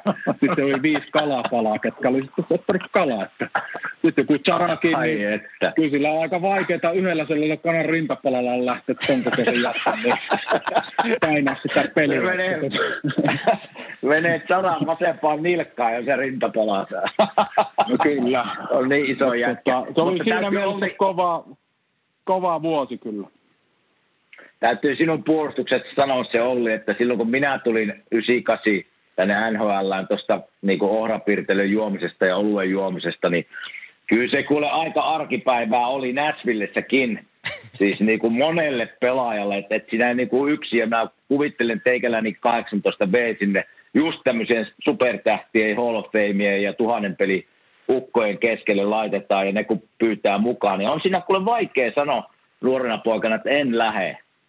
Että se olisi eri asia, jos siellä olisi paljon niin semmoisia, ei siinä oikein voi sanoa ei, ja, ja tota, haluat päästä ryhmään, mu- ryhmään Akihan mukaan. oli sellainen, kato, Aki, Aki, perin Aki oli silloin, kun mä olin eka-vuotena siellä, niin tota, mä olin Akin kanssa kämppiksenä. Sitten Akihan ei lähtenyt, tota, Aki oli sellainen, että Aki oli, että hän ei lähde tuolta huoneesta mihinkään.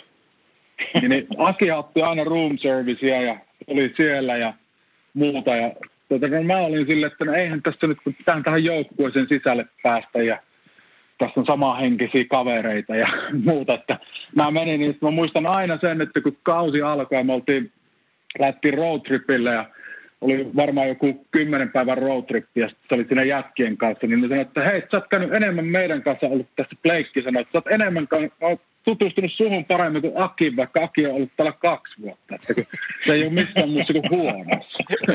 että kyllähän niitä valintoja pystyy tekemään, että kyllähän niin Akikin valitsi sen, että hän ei lähde tuohon ralliin mukaan ja muuta, mutta sitten tietysti, että sitten joukkueen sisään pääsemiseen, niin, niin, niin kyllä se niin oli sitä, että pelireissulla, niin kyllähän se kassi meni sinne huoneeseen ja siitä lähdettiin niin samaan tien sitten. Niin, että, et, et, et, sitähän niin sanottu vihreä valo. no niin, sanotusti vihreä valo. Aika hyvä. Joo, no se, se on, sellaisen, sellaisen se arki oli siihen aikaan. Tota, mä, hyppään, mä, mä hyppään yhden kysymyksen taaksepäin ja sitten mennään eteenpäin, koska mulla jäi kysymättä se 98 maailmanmestaruus Junnu Hartwallilla, koska te voititte maailmanmestaruuden ja, ja tota, sä olit se joukkueen keulahahmoja, mutta mikä mua, mulla on jäänyt siitä niin turnauksesta, teen turnauksesta muistikuvat ja hienosta matseista, mutta mut se, että Hartwall oli tupaten täynnä. Et se on ekaa kertaa, kun mä muistan, että suomalaisessa junnuottelussa maajoukkue hommissa on ollut niin kattila myyty täyteen ja koko kansakunta hengittää sitä junnuturnausta.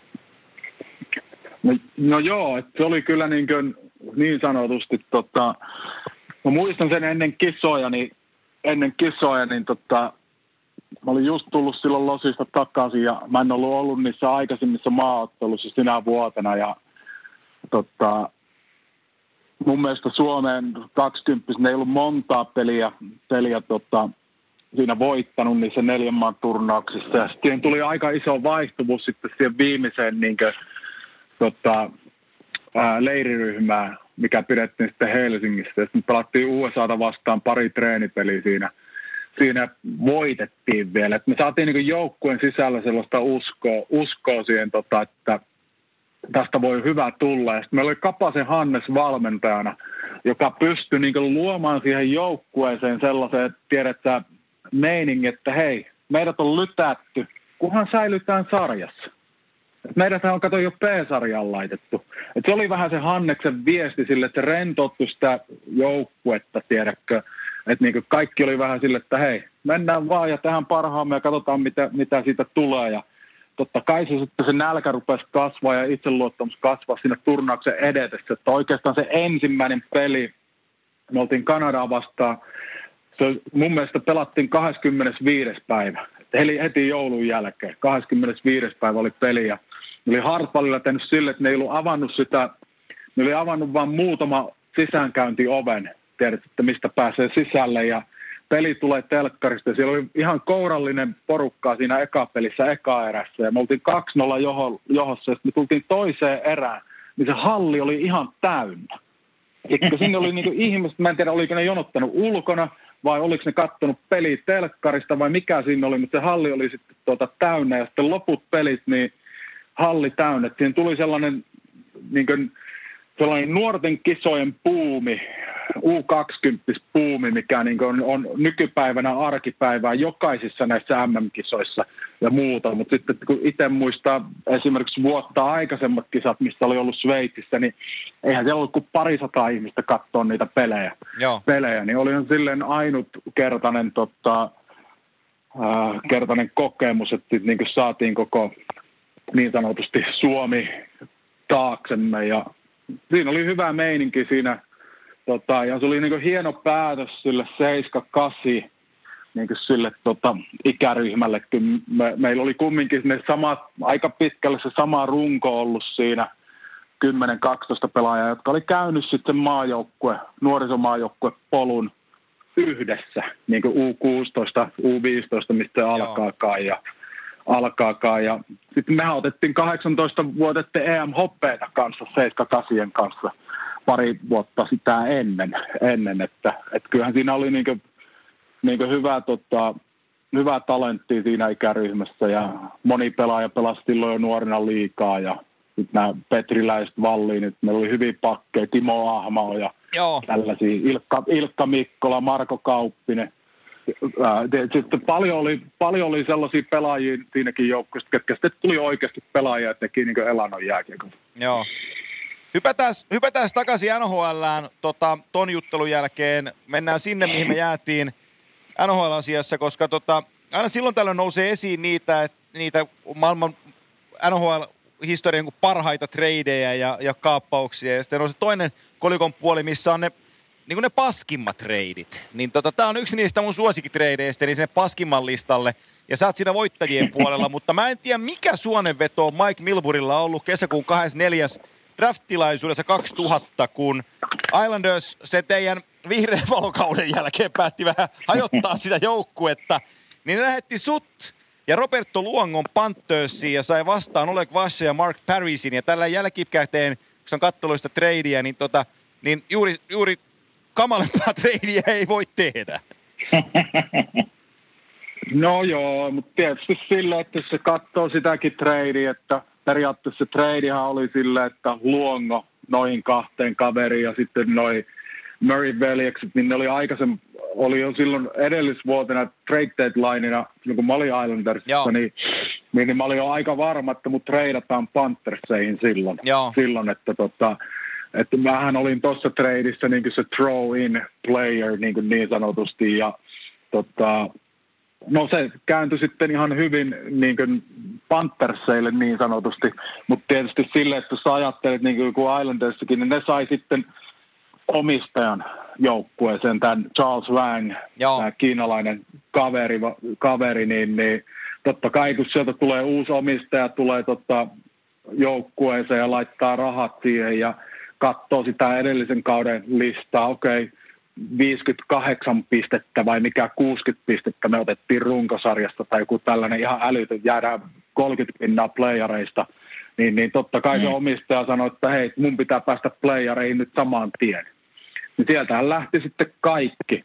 Kaikki, ketkä vaan saadaan lihoiksi, niin ne lähti lihoiksi. Ja sitten kyllähän Islandersi pääsi siitä mun mielestä sitten, mä tiedä pääskö ne heti seuraavana vuotena, mutta niillähän tuli kyllä siinä sitten sellainen kolmen, neljä vuoden putki, että ne pääsi playareihin. playareihin. Et sieltä niin ne puhdisti sen kokonaan Joo. periaatteessa sen niin jälleen rakentamisen, mikä on ollut tota, monella organisaatiolla aina mielessä, mutta se jäi niillä heillä sitten, tota, kun ne sai ne omistajat ja rahat, niin se jälleenrakentaminen kyllä sitten Milpurilla unohtui sitten samaan tien, että nyt otetaan vaan tähän nämä jätkät, jotka pystyy tuomaan sitä tulosta just nyt heti. heti että tota, mä olin tosi tyytyväinen, että mut treidattiin pois sieltä, pois sieltä mutta sitten tietysti sillä hetkellä tosi tyytyväinen, mutta sitten taas kun tuota, tuli Floridaan, niin sitten oli silleen, rupesi oikeasti miettimään, että, että tässä nyt ollaan oltu niin sanotusti kolme vuotta nhl ja tämä on nyt kolmas seura jo, että et tota, nyt, pitää, nyt pitää saada niin askel, askelmerkit kohdalle ja yrittää pysyä yhdessä paikassa, paikassa vähän pitempään tai ylipäätänsä ottaa se asema liikassa – liigassa ja NHL ja vakiinnuttaa se pelipaikka, että ei joudu siihen tota, vaihtorumpaan sitten joka vuosi. Niin mä katsoin tuossa Olli eilen, itse asiassa kävin vähän lukea sun historiaa tässä ja, ja tilastoja ja niin poispäin, niin sitten kun se tuli Islanderista kauppa tonne Pantherseihin, niin siinä oli kuitenkin pari vähän hiljaista vuotta sitten, mutta sitten räjähti pankki ja siitä eteenpäin ollut aika, aika niin kuin loistavia vuosia, niin, niin, niin tuossa kiinnitti mua, että coachina parin hiljaisen kauden jälkeen oli Mike Kiinan. Niin oliko se yksi syy vai oliko siinä sitten semmoista, että just itse tajusi, että nyt pitää ottaa itsensä niskasta kiinni ja ruveta niinku treenaa ja, ja niin poispäin, vai mis, miten sä näet tämän käännöksen, mistä se lähti, niinku, se on niinku jyrkkä nousujohtainen käännös, mikä sulle tapahtui? No oikeastaan se käännös jopa tapahtui pikkasen ennen kuin toi Kiinani tuli, että tota, tota niin kuin sen niminen kaveri kuin Dwayne Sutter oli tota valmentajana, yksi näistä Satterin veljeksistä. Ja se oli siinä varavalmentajana ja sitten aikaisemmin sitten sit tuli pääkoutsi ja sit tota, se oli oikeastaan ensimmäinen valmentaja, joka niin kuin, olisiko siinä neljäs vuosi ollut NHL tai viides vuosi. Se oli niin oikeastaan ensimmäinen valmentaja, joka otti niin mut niin siirti syrjään ja oikeasti rupesi puhumaan, niin kuin, että mitä tämä jääkiekko on ja mitä tämä tarkoittaa, tämä nhl pelaaminen ja mitä tämä okay. tarkoittaa, miten sun pitää pelata, jos sä pisteitä. Sun pitää niin kuin, saada itsesi jotenkin hyödylliseksi tähän joukkueeseen ja muuta, tiedät, että, että jos ei tule maaleja ja pojoja ja muuta, niin siinä on vähän niin kuin sellainen ajattelutapa rupesi niin kuin, tota, äh, muuttumaan ja rupesi niin kuin, ymmärtää sitä, että ei helvetti, tässä on vähän niin kuin yksi jalka jo liikasta ulkona, ellei nyt rupea tapahtua. Niin sitten mä tein sellaisen tietoisen ratkaisun, että mä rupean tappelee, mä rupean taklaa paljon enemmän, mä rupean blokkaa okay. laukauksia, mä rupean niin kuin erikoistumaan mun pelaamista, niin kuin, että musta on jotain hyötyä. Että niin joku niin syy, että miksi mut voidaan laittaa tuota kokoonpanoa. Kokoonpanoa ja sitten tota, mä rupesin, niin fyysi, rupesin pelaamaan paljon fyysisemmin. No sitten tota, Kiinani tuli coachiksi ja siinä olisiko meillä ollut joku 30 40 peliä jäljellä, mä en muista paljon siinä oli, mutta otti saman tien mut koppi ja sanoi, että mä annan sulle loppukauden mahdollisuuden pelata Pavel Puren kanssa, Viktor Koslovin kanssa, näiden kovien jätkien kanssa – ja nyt se on susta kiinni sitten, että teetkö sä tulosta vai etkö sä teet tulosta. Ja jos ei tule tulosta, niin sä oot done. Mä olin, että okay. mitä, mitä sä tarkoitat? Sä, ei, että sä oot done, että mä en tee sunkaan sopimusta ja sunkaan ei tule kukaan muukaan tekee sopimusta, että rupeaa katsoa Euroopasta pelipaikkaa. No, ei mm. siinä mitään, että sitten se antoi mulle se oikein mahdollisuuden ja sitten niin nimenomaan sille, että vaikka siinä tuli paljon sellaisia pelejä, että ei olisi ehkä ansainnut sitä peliaikaa ja muuta, niin kuin, mutta se vaan puski ja musta tuli jotenkin sen projektipelaaja. Ja sitten mä luulen, että siinä oli sellainen juttu kanssa, että mikä niin kuin mä sain niin kuin sen Kiinanin tota, luottamuksen, luottamuksen ja sellaisen ää, kunnioituksen, niin mä sain tota, yhdessä pelipäivän aamutreenissä, niin oli kakkoskoutsina George Kingston, niin meidän kaveri, ja meillä oli sellainen aamujäillä sellainen pelipäivä aamulla sellainen luistelu aina loppuun, mitä Kiinoni tykkäsi tehdä, tehdä. Ja siinä oli sellainen kentällisittäin meni, että lähdit toista pääty, päädystä liikkeelle. Sitten sentterin piti tehdä sille, että luistelet vaan niin lähdet sieltä kulmasta ja menet toisen maalin takaa ja päädyt sinne toiseen kulmaan. Tämä George oli siinä maalin takana silleen tota, kädet, kädet ja maila siinä niin maalin katolla – katolle ja sitten se työnti sitä maalia aina vähän eteenpäin, että meidän tarvitse luistella niin pitkälle. No sitten mä menin mm. sitten viimeistä kertaa tekemään sen, niin mä kurvaan siihen tota, maalin taakse, niin se sattui sitten, oli luullut, että mä olin mennyt jo sen ohi, niin se kääntyi sen mailan kanssa just samaan aikaan, kun mä oon siinä maalin takana. Niin se meni sen mailan tuppi meni tuosta tosta, tota, mun vasemmalta puolelta niin tuonne suun sisään, rep, repästän oikeanpuoleisen niin kuin, tota, posken irti, irti ja ai, sitten tuota, mulla meni, olisiko mulla seitsemän vai kahdeksan hammasta mennyt ja toi ylä, ylä tota, ää, niin hampaiden yläpuolelta niin murtu toi luu ja tälleen näin. Ja mä olin hammaslääkärissä sen koko päivä, 5-6 tuntia. Siitä tota, joku 120 tikkiä suuhun ja vaijerit suuhun ja sitten tota, hallille hallille. Sitten Kiina niin sanoi, että sun pitää tulla hallille. Hallille näyttäytyy. No siis molemmat posket on silleen, että onko baseballit lyöty sinne tota, suun sisälle ja, hallille. Ja meillä oli Bostoni vastaan peli, kun tuli siellä aikaisemmin pelannut ja pelannut. Ja se kysyi, että pystyykö pelaa, tiedät. Mä että no, en mä tiedä, että kai se pystyy.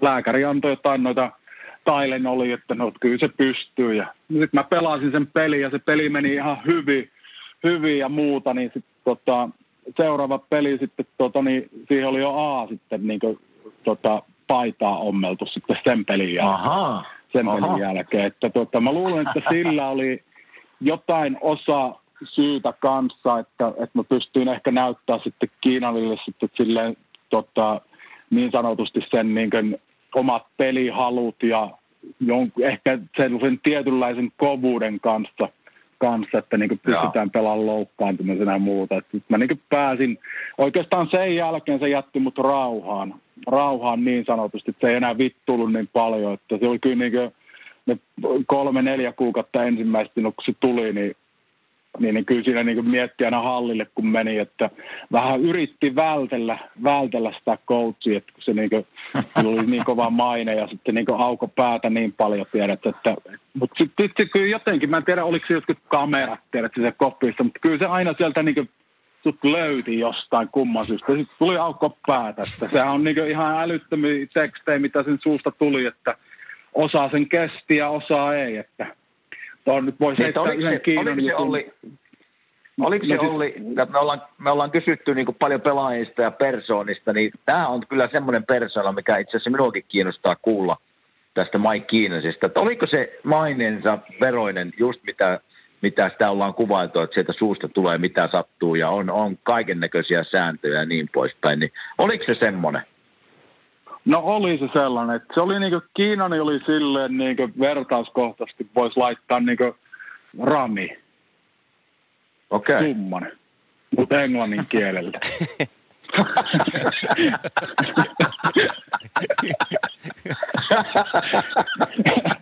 Jos sulla on joku hyvä tarina Kiinanista vielä... jakaa, niin anna tulla. niin, no Kiinanista tuli se, että sillä oli tosi niin kuin, mielenkiintoisia ne treenit aina sille, että ne oli niin sellaisia tosi niin lyhyitä, mutta helvetin kovat tempoja tälleen näin. Ja sitten kerran viikossa piti vähintään olla sille, että pelattiin 3-3, 2-2, 1-1 niin koko kentällä. Koko kentällä. Että tota, Haakmanin Niklas sitten oli eka vuotta, eka vuotta niin tota, nhl ja rukikausi ja me pelataan sitä, olisiko se ollut sitten kaksi kakkosta ja se pääsee yksin läpi ja tekee sellaisen harhautuksen ja sitten tota, vippaa sen kiekon, niin se menee sitten tota pleksien yli ja sinne kanaverkkoihin tai katsomaan, kun ei silloin ollut niitä verkkoja. Sitten tota, Kiina niin viheltää pilliin ja, pilliin ja sitten tota, koko joukkue siihen keskelle ihan kuumana. Tiedätkö, mä olin, että mikä nyt se on, tiedätkö, se ihan kuumana käy. Ja sitten että hei, että Haakmani, monta maalia sulla oli viime vuonna SM-liigassa? Mikke on siinä vähän, että minkä takia se nyt multa kyselee tällä. Siis se on joo 28. Mikke on joo 28 maa. Kiinanille, että no, en tiennytkään, että Suomessa pelataan ilman maalivahteja. Että vittu, että sulla on yksi maali. että ei tällä niin ei riitä.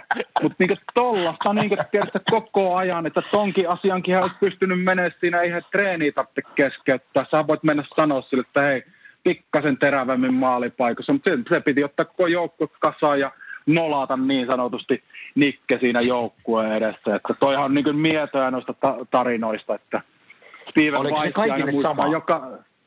No oli se kaikille sama, että, että tietysti Paveli, Paveli Pureni, se nyt, sillä oli eri säännöt, se sai olla Kiinanilta rauhassa ja sitten toi ja Sandis Ousolin se oli toinen, toinen että ketkä niinkö ne pelasivat puoli tuntia aina pelissä ja, pelissä ja ne sai olla aika rauhassa, rauhassa. mutta sitten niin kaikki muut kyllä niin sai, sai tota, kyllä sitä raippaa niin, niin paljon kuin vaan voi lähteä. Et se pelasi sellaista niin mind gamesia koko ajan, että Steven Weissille sanoi yhtenä pelipäivänä, että tota, pyyti coaching koppiin ja sanoi Weissille, että Weissi, että mitä meinaat tehdä tänään, kun ajat kotiin ja joudut autokolariin ja kuolet?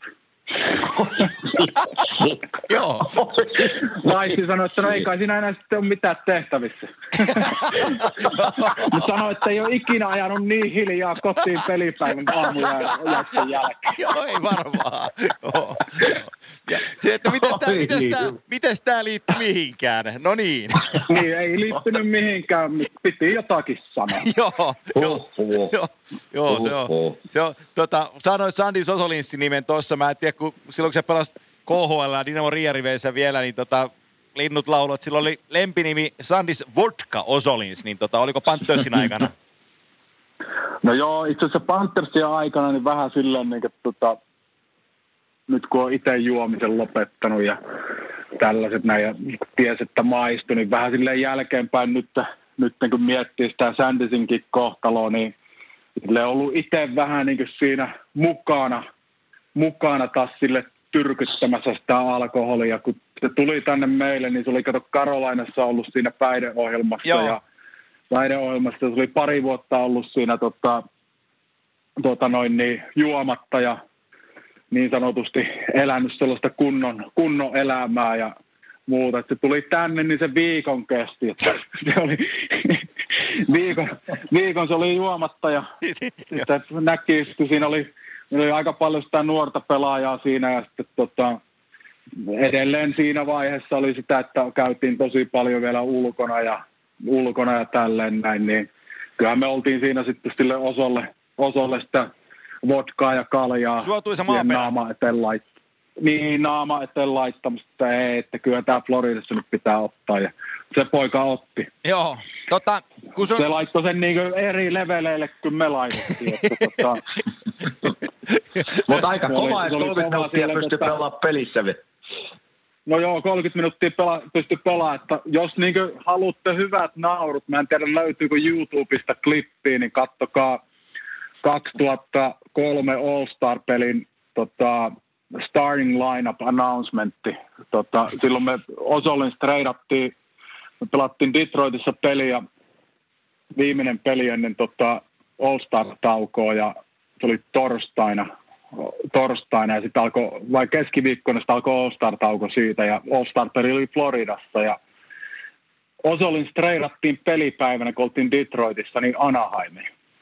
Anaheimiin ja sitten tota, Kiina niin sitten oli sanoi sille, että hei, että voit jäädä tuota, lentää tietysti joukkueen Panthersien kanssa takaisin Floridaan, kun All-Star-peli on siellä ja muuta. Ja no Oso sitten veti hirveät lärvit tuota, peliaikana sitten koneessa ja me laskeuduttiin sitten takaisin Floridaan, niin, niin, niin Oso lähti sitten omille teilleen siitä. Ja sitten oli All-Star viikonloppu, niin sitä sehän ei tullut tuonne skill competitioniin ollenkaan. Se ei ollut siellä ja se vaimo soitteli mulle ja Petmanit soitteli Bill Dailyt, että missä se on, tiedätkö? Mä, että en mä nyt tiedä, missä se on, että mä silloin puhelin kiinni ja kaveri ei löydetty ja siellä oli sellainen, kun oli ne Youngstar ottelut silloin alkoi ja alkoi tota, ole NHLissa kanssa. Tuo Jay Bowmister niin oli siinä, pelasi siinä Youngstar-pelissä, niin se oli valmiina sitten pelaa myös se All-Star-ottelu. Mutta sitten Oso sitten pamahti sinne koppiin 10 minuuttia ennen peliä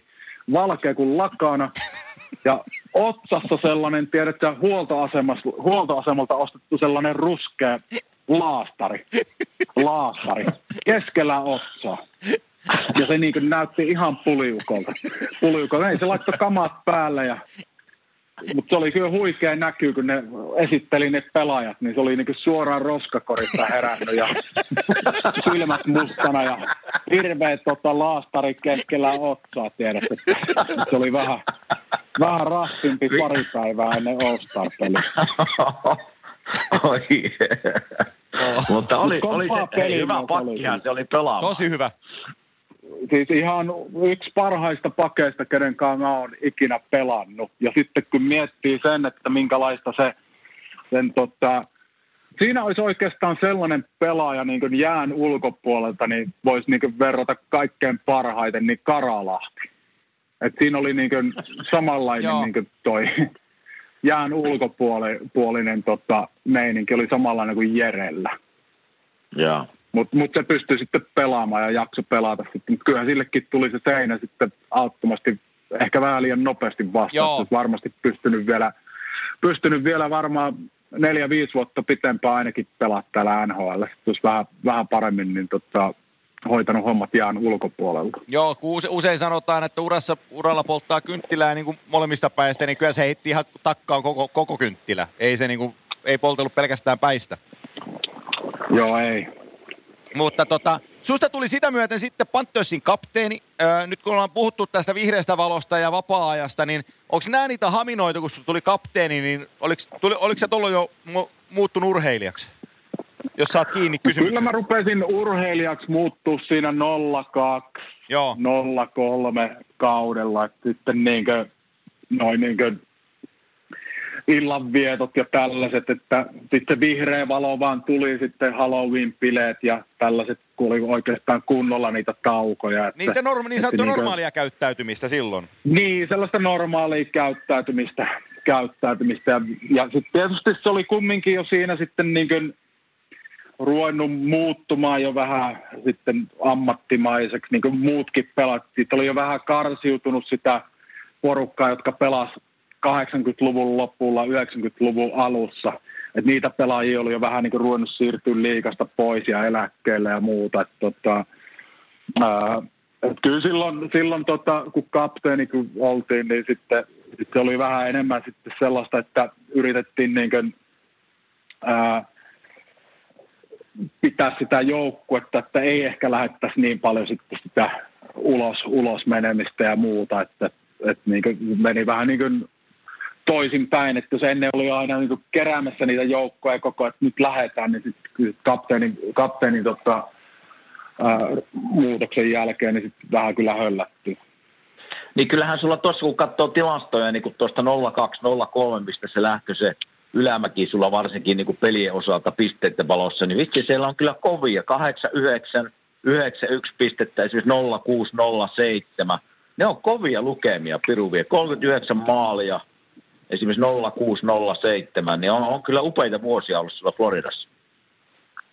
Joo, että mulla oli hyvä rooli joukkuessa ja mä pääsin pelaamaan hyvien joukkueen pelikavereiden kanssa. Ja oikeastaan tuossakin toi pari vuotta siinä, kun tuli isoja maalimääriä, niin, niin, niin sama kenttä, samat kenttäkaverit, kaverit, että tota, pelasin Joosef Stampelin kanssa kolme vuotta samassa Joo. kentässä samassa kentässä ja kaveri oli ihan niin kuin uskomaton, uskomaton pelaaja. Että yksi parhaista pelaajista, kenen on pelannut. Että niin kuin, äh, ei mikään vauhtiraketti ja muuta, että kohon puumailalla paino lättyy, tiedätkö, la, lättyy lapaa. Ja, et, et mä olin niin sentterinä, mutta sitten tota, siinä oli vähän niin roolit eri lailla, että kun ennen aina sanotaan, että sentteri on sellainen peliä tekevä ja enemmän syöttelee, että meillä oli sitten niin nuo kuviot lähti sieltä laitojen kautta ja laitojen kautta ja sitten siinä oli se, se Nathan Hortoni aina välillä vieressä ja sitten Gary Robertsi oli siinä pitkään. pitkään. Siinä oli sitten aina sellainen suoraviivaisempi laituri, laituri sitten aina sitten toisella puolella. Että kyllähän niin, niin noin pisteiden noin, niin kyllähän se on niin kuin ihan johdannainen siihen, että kuinka hyvien kavereiden kanssa päästä pelaamaan. Ja, ja sitten kumminkin se, että mä pelasin ylivoimaa, ylivoimaa ja mä pelasin ylivoimaa pakin paikalla siihen aikaan. Joo. Siihen aikaan. Eli, eli mä olin se, kenekkä haittiin sitä laukaisupaikkaa ja sitä kautta, niin varmaan jos noita tilastoja rupeaa niin oikeasti katsoa, niin varmaan puolet pisteestä ylivoimalla. Tai 40 prosenttia ainakin, että, että tota, Joo. Mutta hyvien pelaajien kanssa pitäisi pelaa. Tota, sä, sä olit Panthersissa se trade tuli Islandersista niin 2000-luvun alusta ja se Panthers-aikakausi jatkui sulla tonne 08 vuoteen asti. Te ette pudotuspeleissä tollon kissajoukkueen kanssa pelannut kertaakaan, vaikka teillä oli hyviä jätkiä siinä joukkueessa, teillä oli, teillä oli hyviä veskareita, teillä oli paljon hyvää siinä hommassa. Mikä, mikä siellä, ei, miksi, miksei noussut pudotuspelijoukkueeksi? No tosi paljon vaihtuvuutta. vaihtuvuutta niin kuin, ää, seura oli sellaista tilanteesta, että omistajat vaihteli. Sä katsot siitä 2000-luvun alusta, niin että mä yritin miettiä tässä vähän valmistaa itse, että mitä te oikein kyselette, niin mulla oli varmaan, mulla oli yhtenä kautena neljä eri päävalmentajaa. tiedätkö, että siinä niin vaihtui valmentajaa. Se oli koko ajan sellaista valtataistelua, tiedätkö, GM, Dudley, Dudley GM tappelee coachin Kiinanin kanssa, tiedätkö, joka asiasta. asiasta. Sitten sit Kiinanin GM tappelee Chuck Martinin kanssa joka asiasta. Tiedät, että sille, että siellä oli niin siellä niin johtoportaassa oli sille, että yhdellä oli jonkunnäköinen näkemys ja toisella oli toinen, näke, toinenlainen näkemys. Eli siellä ei niin johtoportaassakaan ollut sellaista selvää linjaa, että miten tätä organisaatio rakennetaan, minkälaisia pelaajia täällä on, ja ne vaan niin keskittyi siihen niin keskinäiseen tappeluun. Että niin paras esimerkki on siitä, että silloin kun tuli työsulku, työsulku 04, niin me oltiin kaksi pinnaa playoff-viivan takana, ja Toronto Maple Leafs oli kahdeksantena playoff-paikalla, ja siinä on 15 peliä jäljellä. Ja meillä on seuraava peli trade deadlinein jälkeen, meillä on peli Torontossa Maple Leafsiin vastaan. Niin, niin sä menet sinne hallille pelipäivän aamujäille sen trade deadlinein jälkeen. Ja meillä oli seitsemän jätkää siellä jäljellä, siitä NHL-kokoonpanosta. Ja kaikki muut jätkät tuli farmista. Eli sieltä treidattiin Osolins, Valeri Pure, Viktor Koslov, Markus Nilsson. Tiedätkö, koko joukkue treidattiin pois. Ihan sen Oho. takia, koska oli se työsulku tulossa. Joo. No sitten työsulun, työsulun jälkeen, työsulun jälkeen, niin sitten Kiinani tulee GM ja palkkaa Jack Martanin coachiksi ja sitten sulla on, tänne hankitaan kokeneita pelaajia, Robertsi, Nywendikki, Chris Crattoni, äh, Luongo maalissa. Äh, mä teen itse neljän vuoden jatkon siinä sitten sinä kautena. Ja musta olisi tullut free agentti, free agentti NHL 26 vuotta. Mä tein neljän vuoden jatkon. Ihan sillä, koska Kiinani oli antanut niin sanotusti lupaukset, lupaukset tuosta, että et minkälainen joukkue täällä tulee olemaan niin tässä neljän vuoden aikana, kun otetaan sopimuksen. sopimuksen. Ja, no mä tein sen trade sen sopimuksen ja sitten seuraavaan kauteen lähtiessä, niin siinä oli neljä, viisi pelaajaa jäljellä siitä, niistä 12-13 pelaajasta, niin siitä Kore-grupista. että siitä lähti Luongo lähti lauluun ja ää, Robertsit sitten lähti pois ja Nyventäkki niin lopetti ja et siinä tuli sellainen fiilis, että okei, okay, että no, tänne tehtiin jatko, mutta niin periaatteessa tehtiin jatko, mutta ei olisi pitänyt tehdä jatko. Et kyllä se niin harmitti tosi paljon ja sitten tietysti pelasi siinä ja muuta. Että kyllä mä, silloin on oikeastaan ainut kerta, kun mä pyysin niin tradea, että mä pyysin siinä niin 0,7, olisiko se ollut kesällä, niin mä sanoisin, kun siinä luonkat lähti ja siinä rupesi niin äijää taas vaihtuu ihan älyttömästi, niin mä olin silleen, että mä en jaksa enää. Että, että Joo. Niin, treidatkaa mut jonnekin ihan minne vaan. Että siinä meni niin sen viimeisen kauden mä pelasin, pelasin ja odottelin sitä tradea sitten. sitten tuli sitten seuraavana, seuraavana kesänä sitten sitten mut treidattiin Phoenixiin. Joo, kesällä... Miten sä oli? Niin mä sanon, Joo, sanon mä vaan kysyn... tilaston väliin, että, että se oli Kit Ballard, Dick Pointon ja kakkoskierroksen pikki sinne tota, Kojottien suuntaan, mikä vei sut Panthersista pois. Joo, mä joo, että oli niin Panthersista, niin. joo, sano vaan Kysy vaan, kysy vaan. Eikö oli, niin siis tästä ennen kuin mennään sun uraa eteenpäin, niin mua on aina kiinnostanut tämä niin kuin Floridan toiminta ja kun on pelannut sillä monta kertaa, siellä oikein ikinä yleisöä, niin, niin miten sä näet, niin kun, ennen kuin jatketaan sun uraa eteenpäin muista, muista seuroista, miten sä näet tuon Floridan tulevaisuuden, että onko siellä – onko sillä ikinä mahdollisuus pärjätä tavallaan, että saada halli täyteen, jääkeikko hurmos sinne vai miten sä, miten sä näet niin nykypäivänä sen tilanteen? Kun niin pitäisi olla ihan hyvä joukkue tänä vuonna, eikö niin? No pitäisi olla, mutta taas väärässä paikassa. Niin. Halli, on, halli on taas sijainniltaan sille, että sulla on kato Miamiissa halli, missä on ää, paljon turisteja, ää, tällainen isompi paikka, paikka, niin siellä olisi jengi. Että toi on vähän niin kuin keskellä okay. ei mitään toi, toi halli, että on niin kuin pitkä matka vähän niin kuin joka paikasta, paikasta mennä sinne. Ja, et hallihan on täynnä silloin, kun Montreali tulee, Toronto tulee, Rangers tulee. Että kyllähän täällä niin jengi on, ketkä jääkiekosta tykkään, mutta mut on se aika raskasta keskiviikkoiltana, jos sä oot vaikka tiedät, että täällä asut jossain Miamissa, niin lähdet keskiviikkona, niin sulla menee kato, tai arkipäivänä, niin puolitoista tuntia viiva kaksi tuntia mennä sitten sinne hallille sitä peliä katsoa. katsoa. No joo, ihmiset on kuitenkin viiteen, viiteen kuuteen asti töissä, niin ei ne kato kerkeä edes tulla katsoa. No sitten toinen juttu. Että on sellainen, sellainen tota osavaltio, että nyt pitää voittaa.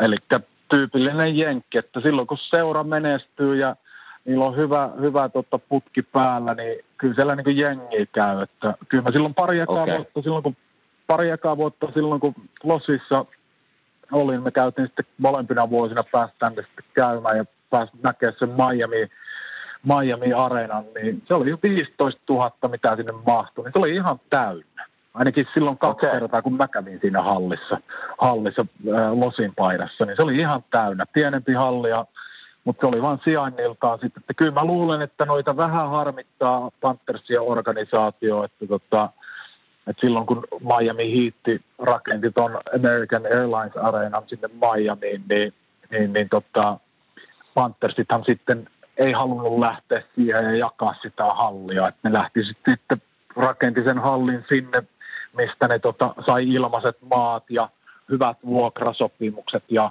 niin, kuin, niin sanotusti keskelle suota rakennettiin okay. se halli. Vähän niin kuin samanlainen tilanne kuin jossain vaan Phoenixissä esimerkiksi. Joo. Tai Ottavassa. Tai Ottavassa. Mm. Niin, ja Ottavassa. Ihan sama. Tota... Selvä. Et vaikea nähdä sille, että mä en tiedä mitenkä, mitenkä pitkään tämä seuraa. Että kyllä tässä nyt monta vuotta on nyt, että nykyinen omistajani on kyllä kovasti sanonut, että se haluaa pitää seuran täällä ja muuta, mutta sitten on taas jostain mu- muualtakin on kuullut sitä vaihtoehtoa, että tämä saattaisi olla, että tämä myytäisi Kepekkiin tai tällaisia, tiedätkö, että, mutta, mutta mä en tiedä. Tosi vaikea sanoa, okay. että pystyykö täällä ikinä niin kuin, ää, no ei täällä ainakaan niin rahaa jääkekkojoukkueelle tehdä. Että et, et, et en mä usko, että tuota hallia ikinä tullaan saamaan, saamaan täyteen. Toi hallihan on tosi iso vielä jääkiekko. Niin, tämä on yksi isommista, isommista halleista alleista, mitä täällä niin Pohjois-Amerikassa on niin kapasiteetilta. Joo, se on musta niin vaikea yhtälö nähdä siellä. Just, no to, totta kai toi on niin tärkeä, että se on, se on keskellä ei mitään. Ja sitten on lämpö ja Florida ja niin poispäin. Se jääkekko ei välttämättä kaikkien mielessä aina ole. Mutta, mutta harmittaa tavallaan, kun siellä on ollut hyviä joukkueita ja hyviä pelaajia, niin silti se – silti se fanikatsomo on siellä, tai ihmisiä hallissa 5-6 tuhatta, joskus kun minäkin ollut, niin tavallaan on harmi sen puolesta. No on se jo, että sitten täällä on se kilpailu, että se on kilpailut jalkapallo, Amerikan jalkapallo, koripallo, baseballi, yliopisto, tota, fudikset, yliopistokoripallot. Ää, nyt on tuota, Beckhami toi MLS-joukkueen tänne, eli tulee niin lisää tällaisia urheilu, urheiluseuroja niin, niin, niin ammattilaisurheilu, että se niin vie sitä väkeä vielä enemmän pois tästä niin jääkiekon parista sitten, kyllä, kyllä. sitten kanssa. Kilpailu, kilpailu on tosi kovaa. Ähm, kun Panthers sut treidas, niin ne treidas sut siis kojotteihin, kuten tuossa sanottua. Silloin, tuossa katoin sen, niin siinä oli tota, äh, Keith Ballard, Nick Pointon äh, toiseen, toiseen suuntaan, mutta se, se kojottiura jäi sulla lyhyeksi, koska muistaakseni oikein, että se oli trade line move kun tota, ne siirsi sut sitten Kälkäriin öö, sen, sen kojottikauden aikana.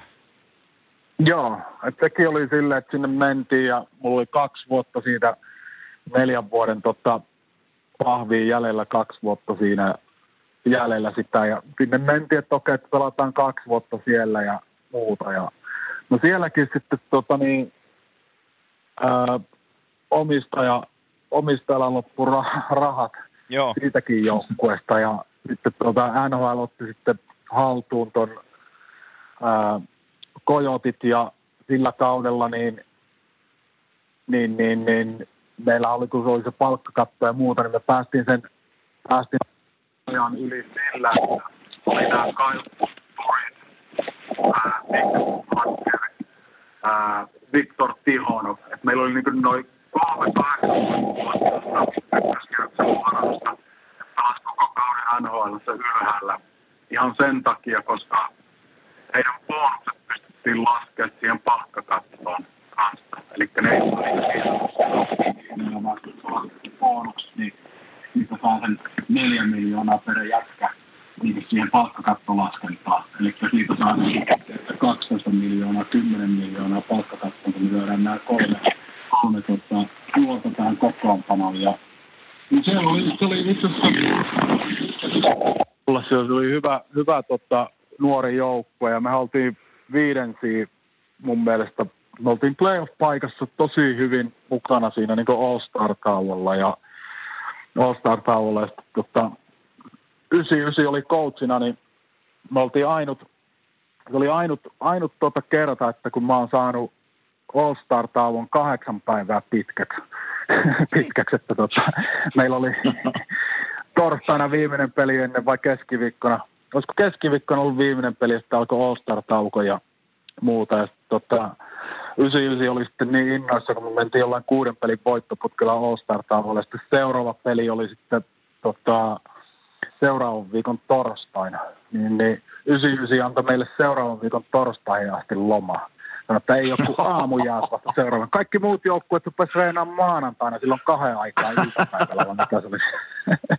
no me oltiin jo, tuota Harjan nuorin joukko, niin me vedettiin siihen muutama päivä ekstra lomaa ja, lomaa ja sitten me hävittiin, hävittiin siihen se seitsemän, kahdeksan peli heti, heti All-Star-tavon jälkeen ja No sitten me mentiin GM-koppiin palveriin, että meitä oli siinä Derek Morris, minä, ää, Shane Dawn, Jovanovski ja sitten Steven Reinbretti. Meidät vietiin GM-koppiin paluksi, että tota, Dan Maloni GMstä sanoi, että, että tota, nyt on homman nimi on se, että mä pystyn tehdä kaikki treidaan nyt, tai vähintään kolme teistä heti nyt playoff-joukkueisiin, teillä on kysyntää kaikilla, tai sitten jäätte tähän näin, ja mun on pakko treidata teidät kesällä pois, että me ei voida niin pitää teitä kaikki, että meidän pitää saada palk- palkkoja alas, sellainen viesti liikalta. No, mä sitten sanoin siinä sitten heti, että no mä olen kyllä valmis lähteä, siinä oli kumminkin mennyt niin helvetin monta vuotta, että ei ollut päässyt playereihin ja tällaista, ja mä sitten sanoin, että okei, että mä voin kyllä lähteä tästä pois, ja sitten tota, se oli sitten, tuli trade sitten deadline, sitten Maloni vielä kysyi vielä sitten, että haluatko mennä Kolumbukseen vai Kälkäriin. Kälkäri, että mulla ei ollut mitään estoja niin sopimuksessa ja muuta, mutta, mutta tota, sen verran sitten ilmeisesti kunnioitti sitten, kun oli niin valmiina sitten lähteä itse pois siitä ja auttaa niin sanotusti seuraa, että hei, voit heittää pois, pois, pois. Että tuota, mä sanoin sille, että okei, että mennään sitten Kälkäriin, että se oli Kiinani coachina ja nämä Satterit, Satterin veljekset siinä organisaation takana, takana niin, niin, niin, se oli sinänsä niin kuin, ää, helppo.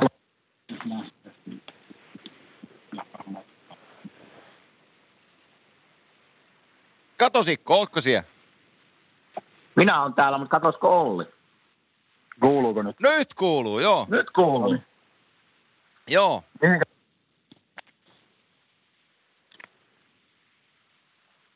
Floridassa on huonot yhteydet.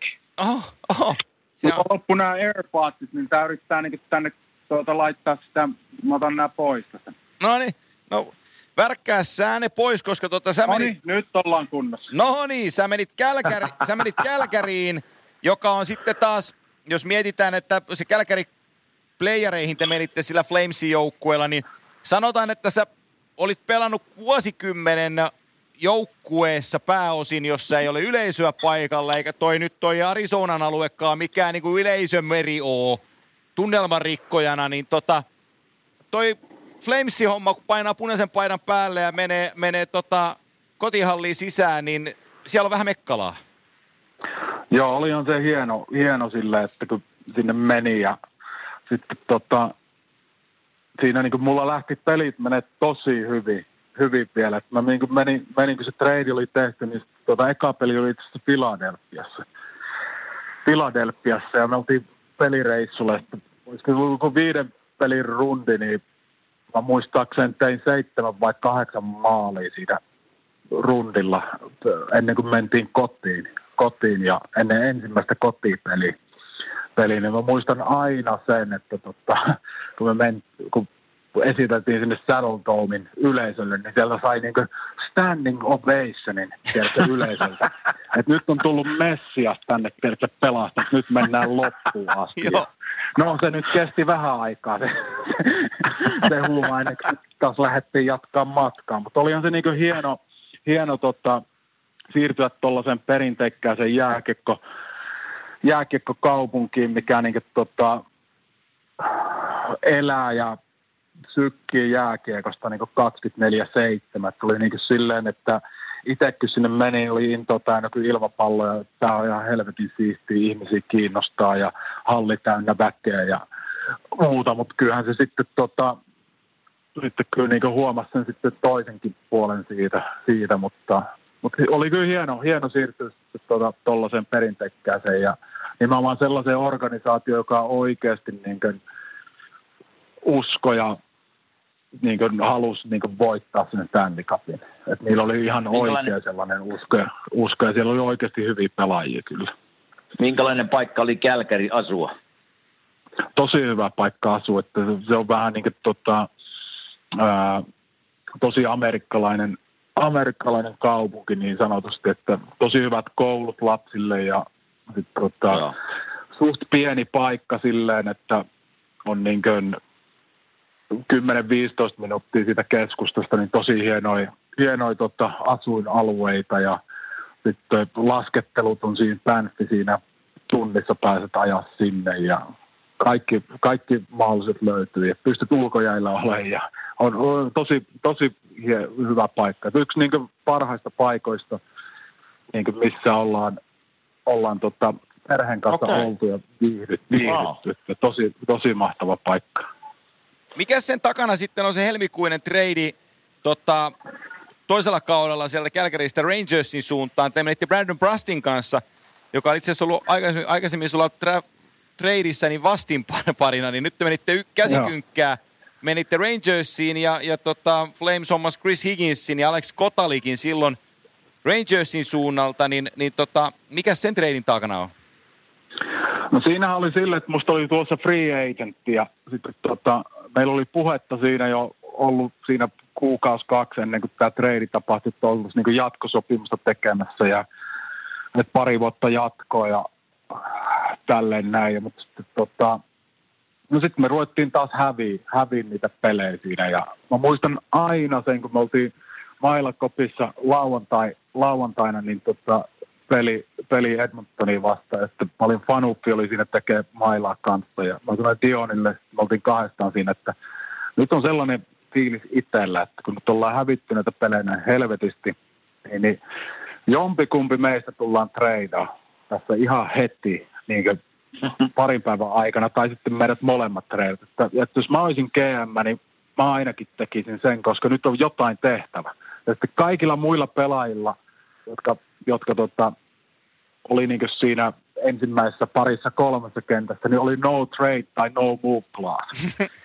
No sitten Dioni treidattiin heti sen pelin jälkeen seuraavana päivänä sitten tota, sunnuntaina aamulla, aamulla niin tonne Torontoon ja sitten tota, meillä oli itse treenit silloin ja sitten tota, Satteri GM, GM Satteri ja sitten valmentaja Satteri otti mut sitten tuota coachin koppi ja sitten sanoi mulle, että tehtiin tämä trade, että nyt, nyt tota, toi Haakmani tulee siihen sun ja Ikilan viereen, että, että sä oot Haakmanin kanssa pelannut aikaisemmin, että nyt rutistetaan tämä playoff-paikka ja mennään tästä eteenpäin. Ja, no ei siinä mitään, sitten mä menin tuonne kotiin siitä ja illalla, niin, illalla kattelin siinä jotain TSN, niin oli tuli, että Jokini on treidattu tonne, tonne tota, Rangersi. Mä että mikä homma tää nyt, kun kukaan ei ole mitään soittanut eikä mitään. Ja... No ei siinä mitään. Sitten meillä oli seuraavana päivänä, oli silloinkin oli Philadelphia vastaan peli kotona. Kime vastaan oli silloin peli. Ja sitten tota, mä menin hallille ja ei siinä mitään. Ihmeteltiin siellä, siellä tota, kukaan ei tule sanoa yhtään mitään. Ja siellä ne Torontosta oli tullut ne uudet jätkät sinne ja se oli siinä ihan normaali. Lehdistö, lehdistö kyseli, että mikä, että, o, o, että onko treidattu. Ja mä että ei, mulla ei kukaan mitään sanonut. Ja No ei sit mitään. Satteri otti mut sinne koppiin tämä valmentaja ja sanoi, että ei sua mihinkään treidattu, että nämä on pelkkiä huhuja ja niin pitkään kun sulle GM sanoi, että sua ei ole treidattu, niin sä teet hommia tälle joukkueelle, että pelaat. No ei siinä mitään, mä pelasin peli illalla ja Rasti pelasi sen peli illalla ja sitten peli oli loppunut, niin sitten tota, Satteri sanoi, että okei, että nyt teidät on treidattu. Me tarvittiin teitä vielä y- yhteen peliin. Hävisin se peli viiskaan. siinä pelattiin niin yksi peli vielä Kälkärin paidassa, vaikka niin periaatteessa trade oli jo tehty, mutta sitten niin ne yritti vielä saada vielä viimeiset, viimeiset lisät Oho. siitä. Sitten mentiin sinne, sinne nykiin. Et sehän oli silloin, se oli se, mut, mut treidattiin, niin siinä oli se olympia, tota, tämä trade deadline tai joku tällainen silloin, just ennen näitä Vancouverin, Vancouverin kisoja. Sitten mentiin, yeah. jatkettiin, jatkettiin New Yorkiin sitten matkaa ja perhe, perhe sitten lähti siitä samaan tien, muutti, muutti tota, kamat kassiin ja muuttokuorma Floridaan ja ei keretty purkaa sitä muuttokuormaa, kun sitten muutettiin takaisin Kälkäriin sitten mikä, mikä, mikä, miten mulla on muistikuva Rangers-paidassa Jokinen, että, te, että teillä oli, sä olit ampumassa jossain rankkari, joku tosi tärkeä rankkarikisa. No joo, No toi on... Se oli viimeinen, minä olin se... Taas, joo, Onko sekin Filia vastaan? On! On, minä olin penkillä silloin. Se oli kanssa sellainen, sellainen tota, tarina, että ei voi kun jälkeenpäin, niin No, nyt voi nauraa, silloin ei naurattanut hirveästi, mutta, mutta tota, se oli... me oltiin, siinä oli hirveä taistelu, muista kun Kime, kun se oli joku kuusi, pin, kuusi pinnaa meitä edelleen, siinä oli neljä peliä jäljellä ja me voitettiin, te hävisitte, me oltiin neljä pinnaa takana ja sitten tota, ne kaksi viimeistä peliä, niin ne oli silleen, että me oltiin teitä kaksi pinnaa takana, kaksi kierrosta jäljellä ja meillä oli pelit oli vastakkain. Ja mehän voitettiin se eka peli siellä tota, New Yorkissa. MSGllä, New Yorkissa. Me voitettiin se ja no sitten lähdetään siitä, no ei mitään. Viimeinen peli, kauden runkosarjan viimeinen peli ja voittaja menee playereihin. Voitolla ja Joo. No, Kyllä. Se oli päiväpeli Filadelfiassa.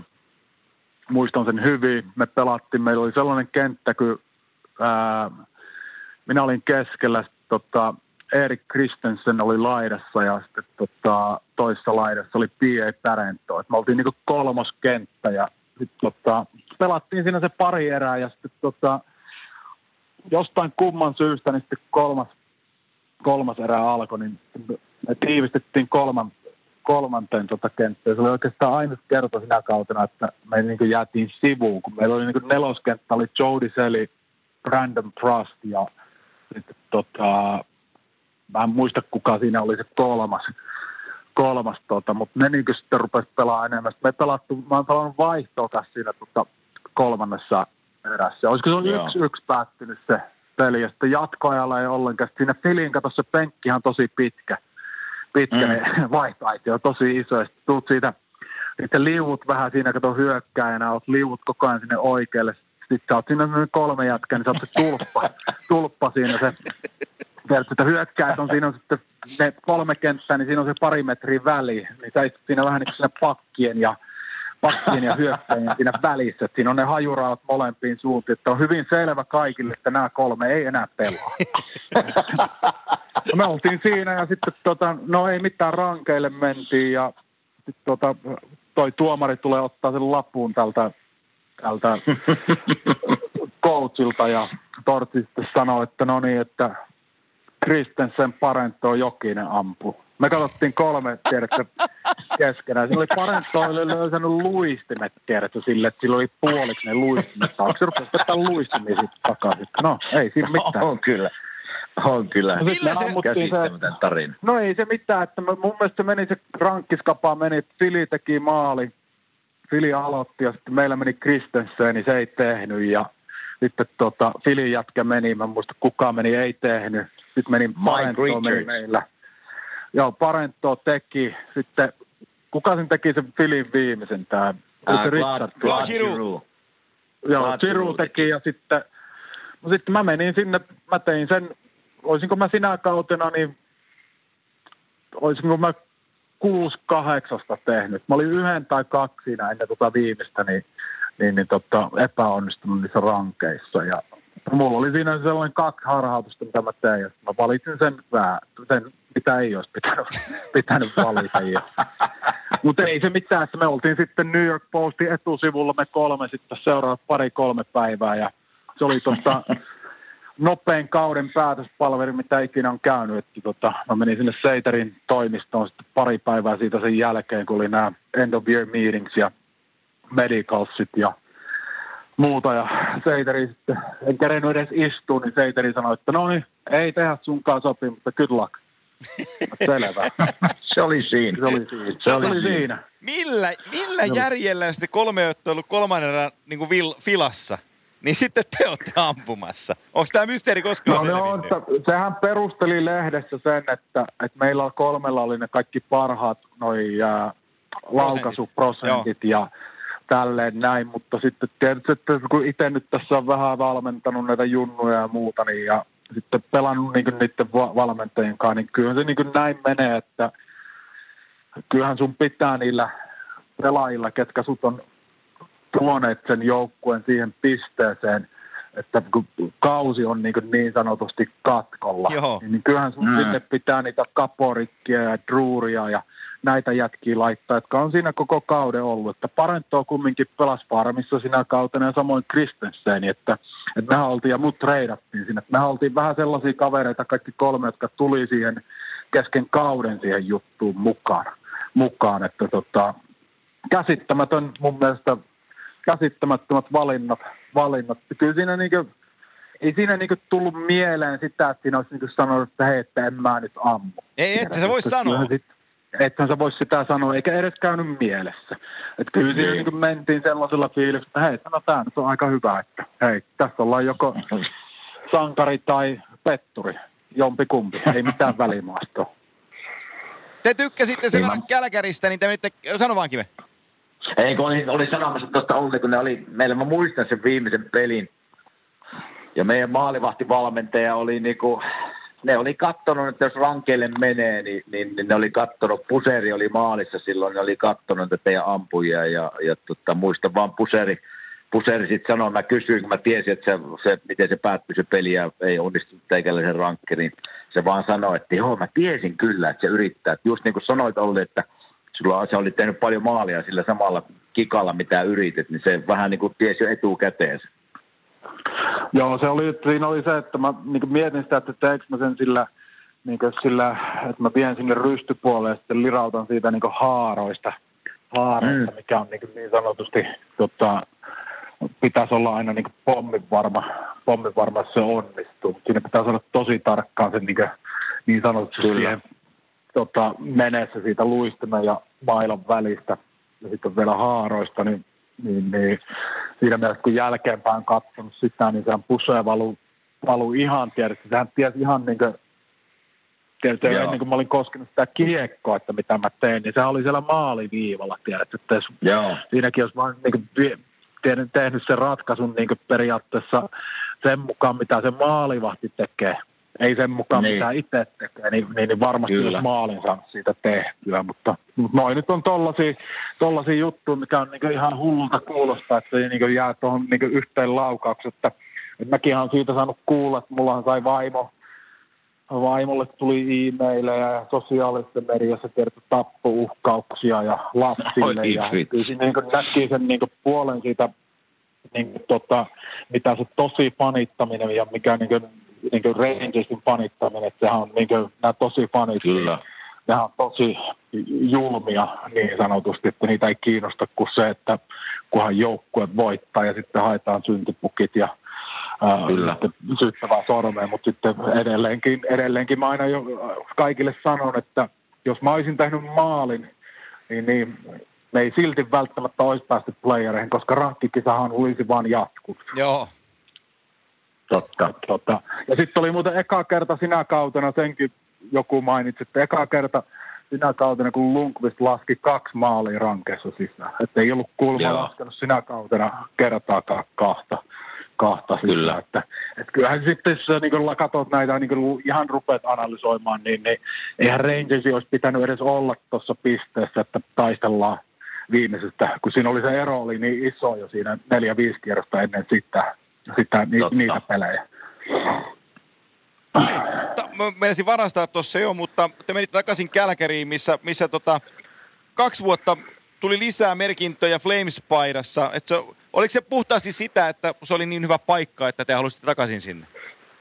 No se oli niin hyvä paikka ja sitten tuota, kun mä juttelin Satterin kanssa sitten, sitten tota, heti silloin heinäkuun ensimmäinen päivä, niin se soitti niin kuin saman tien, kun se kello löi sen 12, vai mikä se aikaraja oli. Ja se oli ainut joukkue, kenen kanssa juttelin ja sitten tota, Darryl sitten sanoi sitten, kertoi sen treidin taustat ja sitten sanoi sen, että hän menee niin lehdistöön, että kun mä lähdin sieltä niin aika kohun saattemaan pois sieltä Kälkäristä, niin, niin sanotusti epäonnistunut, että kun ne pystynyt tuomaan Stanley Cupia kaupunkiin, niin, niin, niin, niin tota, se sitten otti sen, että hän menee sitten ja hän sanoi sitten sinne lehdistöön, että kun mä olin saanut sitä raippaa Suomen lehdestä ja sitten mä rupesin saamaan Pohjois-Amerikan lehdistöstä raippaa, niin, niin mä olin silleen vähän, että en mä nyt kehtaa sinne niin tulla teille taas niin haukuttavaksi syntipukiksi ja bla bla bla, niin se sanoi, että hän menee sinne ensimmäinen, että hän sanoi saman tien tämän sainoksen jälkeen, että mitä asia on. Ja se meni sitten ja sanoi, että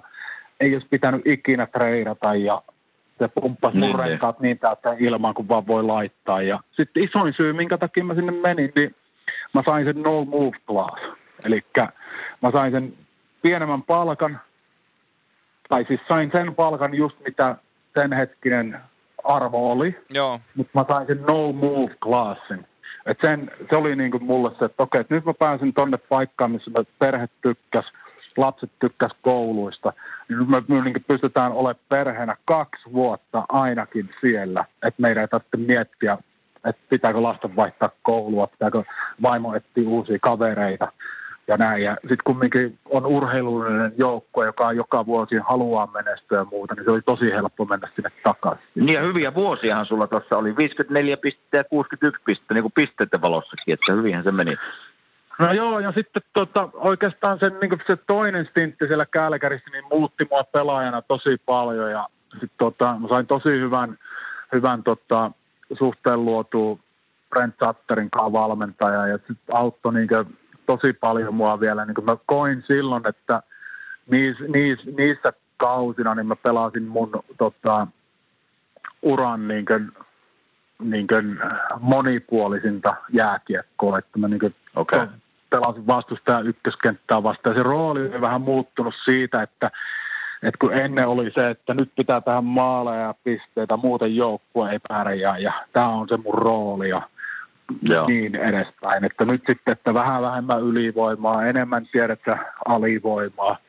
Ja sitten niin Brentti otti silloin sivuun kanssa ja niin kuin, vähän niin kuin oikeastaan samalla lailla kuin se sama keskustelu, minkä mä olin käynyt sitten tuota sen velipojan kanssa kymmenen vuotta aikaisemmin täällä Floridassa sen Duainin kanssa, niin Brentti sitten heitti faktat pöytään ja sanoi, että hei, että luulet että pystyt olemaan 30 maalin tekijä NHL vielä seuraat viisi vuotta. No sitten mä olin silleen, että no en mä nyt, en ehkä, en ehkä pysty viittä vuotta putkeen, mutta kyllä mä tänä vuonna ainakin pystyn. Sanoin, että ei, että älä edes mieti tollasia, että teet 15-20 maalia ja pelaat hyvää kahden suunnan lätkää ja otat ne paineet pois itseltäsi. Me ei odoteta sulta niitä pisteitä, me odotetaan vaan hyvää puolustuspeliä, sä iso jätkä, pystyt pelaamaan vastustajan parhaita vastaan.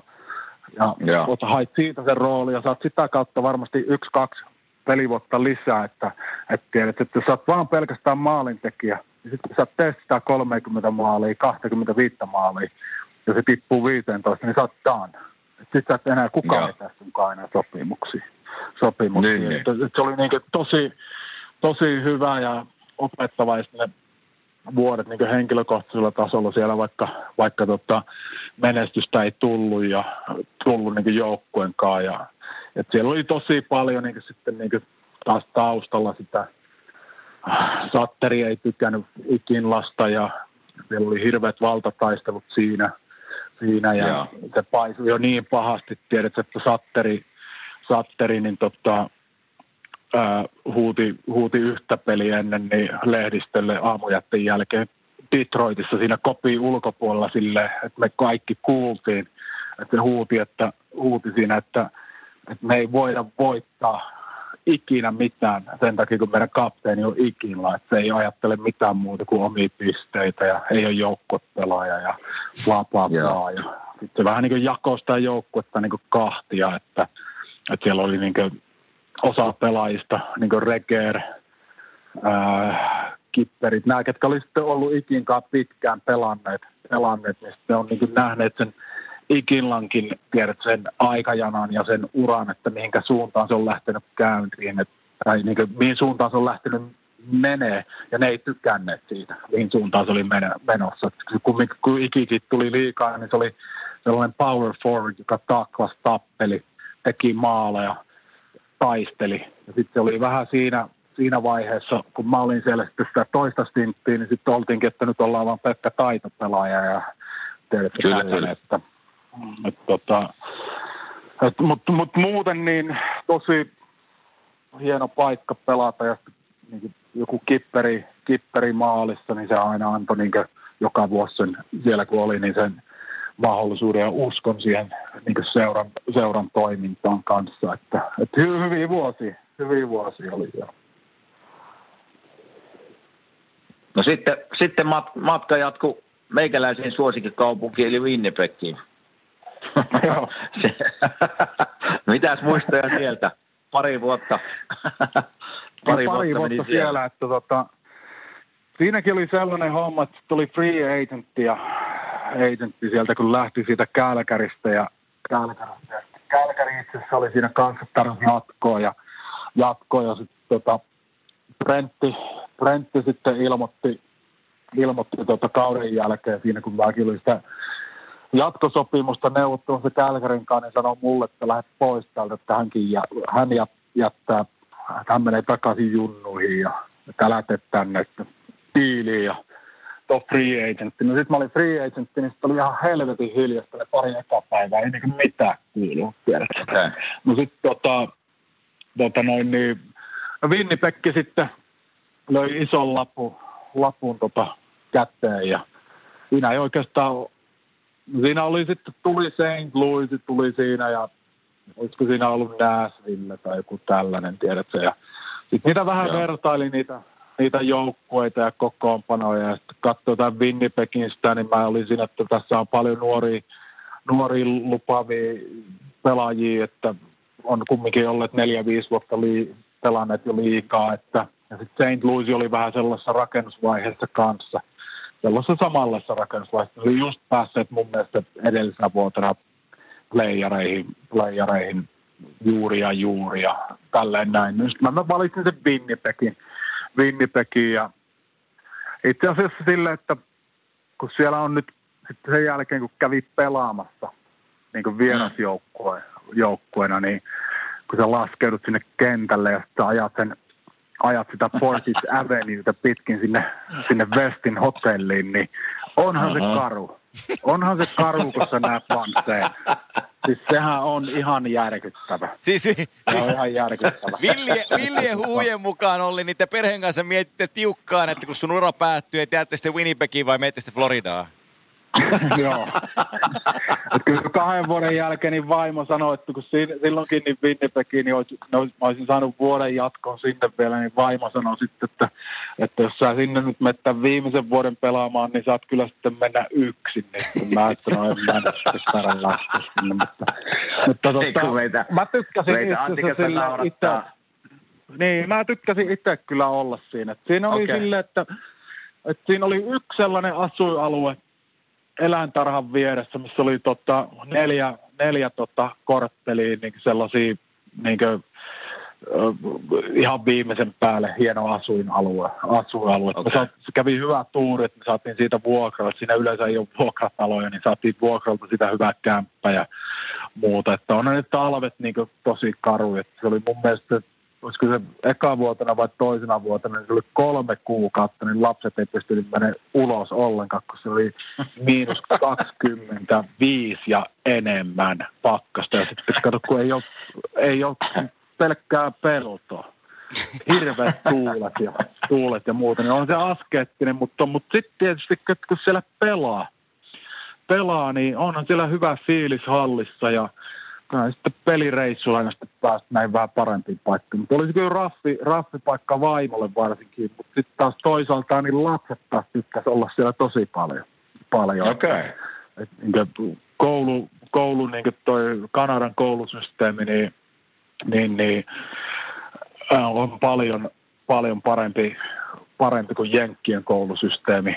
Kyllä, kyllä. Että, että varsinkin niin noissa, niin kuin, noissa alaluokissa, alaluokissa se opetus oli, oli tuosta hyvää, hyvää, mutta on se askettinen, askettinen paikka. On se, on se. Hienoa, että on takaisin liikasta nyt, että se on kyllä niin jääkiekkokaupunki isolla jillä. Joo. Mitä sinusta viimeisistä, viimeisestä vuodesta, kolme joukkuetta, mitä niistä haluat, haluatko mitään mainita? No ei sitä paljon käteen jäänyt. Sitten tota, se viimeinen sopimus niin tehtiin sitten sinne Nashvilleen ja, Nashville, ja siinäkin on sitten tota, hauska se tarina, miten se meni, että tota, mä, mä olin jo tekemässä sopimusta niin tota Edmontonin kanssa. Edmontonin kanssa. tota, ne ta, tota, siinä oli Nashville ja Edmonton ja tota, Edmontoni tarjosi sitten tota, vuoden, vuoden diilin ja no movie ja tällaisen, tiedätkö, tuu tänne isähaamoksi, tästä sitten tänne vielä, että tätä Kanadan kaupunkia käynyt läpi, niin tullut tänne sitten, tiedätkö, kun olet Winnipegissä pärjännyt, niin kai nyt täälläkin sitten pärjää. tuota, ne houkutteli sitä, että siellä on hyvät taitoluistelukoukut, kun vanhin että taitoluisteli siihen aikaan. Ja kyllä ne niin hyvät myyntipuheet se Edmontonissa piti. Niin, ja, niin. piti ja sitten, tota, mä olin silleen, että mä soitin agentille sitten, että otetaan tämä Edmontoni, Edmonton, että ilmoita sinne, että tehdään tämä sinne se diili, niin sitten samaan aikaan, kun mä puhuin agentinkaan, niin agentti sanoi, että hei, nyt toi David Boyle soittaa, että mä soitan sulle kohta yeah. takaisin, katsotaan mitä ne sanoo. Ja sitten tota, ne nosti vähän hintaa siinä tota, tarjousta Nashville ja sitten sit, tota, sit mä päädyin sinne, että, että että jos olisi no niin kuin minuutti aikaisemmin lopettanut puhelun, niin mä olisin päätynyt Edmontoni. Edmontoni. no sitten meillä oli tämä Laviolette, niin silloin oli se eka kertaa se viiden päivän haastattelujuttu. Niin toi Laviolette, niin sitten mulle sitä, lupaili sitä ykkös-kakkoskenttää. Mä sanoin sille Laville silloin niissä haastatteluissa kanssa, että älä nyt perkele mene lupaamaan mitä tollasit. Mä en nyt tiedä ihan itsekin, että mä en mikä ykkös kakkoskentän jätkä enää nykypäivänä ole. Että, että tiedät, kunhan pääsen pelaa keskellä, että se riittää mulle. On kolmos, neloskenttä, ei ole mitään väliä mikä rooli. Mutta anna mun pelata kyllä, keskellä. Kyllä. Keskellä. No sinne mentiin, niin sitten training campilla mä olin laidassa. Ja sitten sanoi mulle, että nyt sun pitää mentoroida tämä Kalle Jaankrakki ajaa sisään tähän sentteripeliin, että nyt sä oot niin laidassa tässä ja opetat sitä. Ja, no, niin. no mä tein sitä se 50 peliä. Sitten Jan Krokki oli ilmeisesti jo kasvanut NHL-mittoon, niin sitten mut laitettiin, laitettiin tota, treidattiin Torontoon. Poili soitti, treidattu Torontoon ja sitten tämä, tota, mä sanoin heti sitten samaan, että okei, ja sitten mä soitin agentille ennen kuin Toronto edes soitti, että mä lopetan. Että en mä lähde, niin kuin Toronto oli viimeisenä sarjassa niin, niin. silloin, että mä en mene sinne ollenkaan. Ja sitten tota, sit mä juttelin Toronton GM kanssa, mä sanoin sille, että mä nyt varmaan laitan nämä pillit nyt pussiin tästä, että mä en nyt enää jaksa tuosta lähteä, että mä oon raahannut tämän perheen tänne Nashvilleen jo nyt ja niitä tänne kehtaa jättää, tiedät, että taas uuteen paikkaan lähtee itse loppukaudeksi ja muut. Että, ja sitten vaan sanoin, että hänellä on trade jo tehty playoff-joukkueen kanssa. Playoff-joukkueen kanssa. Tuu tänne ja kaksi viikkoa oot ja sitten sut treidataan. Että sitten jos hän ei saa treidattua, okay. niin sitten voit lopettaa sitten kahden viikon päästä. Tuu nyt tänne vielä. Sitten mut treidattiin sinne St. Lu- Joo, sitten treidattiin St. Louisiin ja sekin oli ihan hieno kokemus, kokemus siellä. Että ainut oli vain, että mä loukkain heti eka pelissä, kun mä pelasin. Mulla meni tää olkapää ihan paskaksi ja, paskaksi. ja sitten tota, St. Louisiin, oli Torontossa peli Torontoa vastaan vielä – vielä se eka peli. Ja sitten sanoi lääkärit siellä, että joo, että sulla on mennyt nämä kaksi näistä rotator cup, cups, niin on mennyt poikki, että 11-13 kuukautta, leikkaus ja 11-13 kuukautta, niin tuota, toipumisaika. Ja sitten mä tiesin viimeistä, että okei, että nyt ollaan, että tämä on tässä, tässä Joo. näin. Ja sitten mä kysyin medical trainereilta ja lääkäreiltä, että saako tätä minkäänlaiseen kuntoon niin sille, että, että pystyisi vähän edes, niin kuin, että tiedätkö, 50-60 prosenttisesti. Että tukien kanssa ja muuta. No sanoin, että kyllä mä se siihen saada, että mä tietysti pystyt niin pelaa, että niin. tuottaa vastaan ja muuta. Ja, no sitten kuntoututtiin sitä ja sitten mä pelasin siinä vielä sitten niin kuin silleen, että mä pelasin aina yhden pelin viikossa ja yksi peli kymmenessä päivässä ja sitten taas ei pystynyt pelaamaan. Ja, niin. Just tässä viime, viimeiset pelit, että olisiko se ollut siinä viimeisessä, viimeisessäkin yhdessä playeripelissä, niin sitten niin kysyi, että pystyykö menee, menee jäälle. Ja sitten teki ne treenerit, teki jotain testejä, ja mä pääsin niistä testeistä läpi ja muuta. Niin okay. hitsi, hit, hitsi oli, että no ei mitään, että kolmannella kierroksella sitten. turn round. We need you in the turn round. No, Okei, okay. mennään nyt ekaa kerroksessa ensin läpi. Mä tykkään positiivisesta ajattelusta. Mutta kyllä tässä oli... Hitsi oli ja söi niitä proteiinipatukoita, tiedätkö, kun mä pyörin siellä aina viisi tuntia siellä hallissa, niin mä en, niin ainut en ehkä ikinä jutellut sen jätkän kanssa sillä, että sillä ei ollut proteiinipatukkaa kädessä.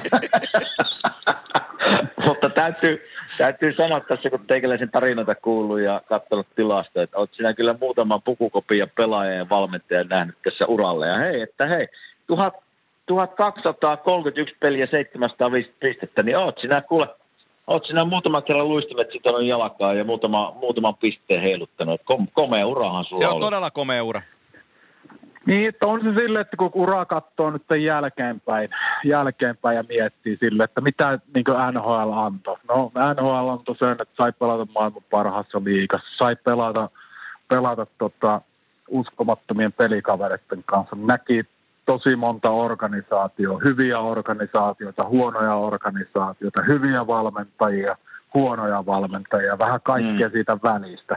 välistä. Ja sitten tota, niin kuin, niin, sit kun on vähän katsonut, niin kyllä siitä on niin kuin paljon jäänyt niin kuin käteen, niin kuin, kasvanut ihmisenä ja oppinut, oppinut tota, nä, nähnyt tämän jääkiekon niin kuin, niin kuin hyvät ja huonot puolet ja nimenomaan sitten kun jääkiekon parissa on nyt itse hommissa, niin hommissa ja tekee ja tykkää tehdä noita valmennushommia, niin on ollut niin kuin, hieno asia, että on nähnyt tosi, tosi monta erilaista niin huippuvalmentajaa. Jos katsoo niin jotain munkin uraa, niin niin mä oon pelannut aika, aika tota, monen huippupelaajan kanssa samassa joukkueessa, nähnyt heidän työskentelyä ja myös saanut pelata, pelata niin huippuvalmentajien alaisuudessa kanssa, Kyllä. kanssa mikä on sitten tuonut sitten sitä lajitietämystä sitten niin jatkoa varten, niin, niin, niin vähän niin kuin laittanut tuota dollareita niin savings accountille niin sanotusti.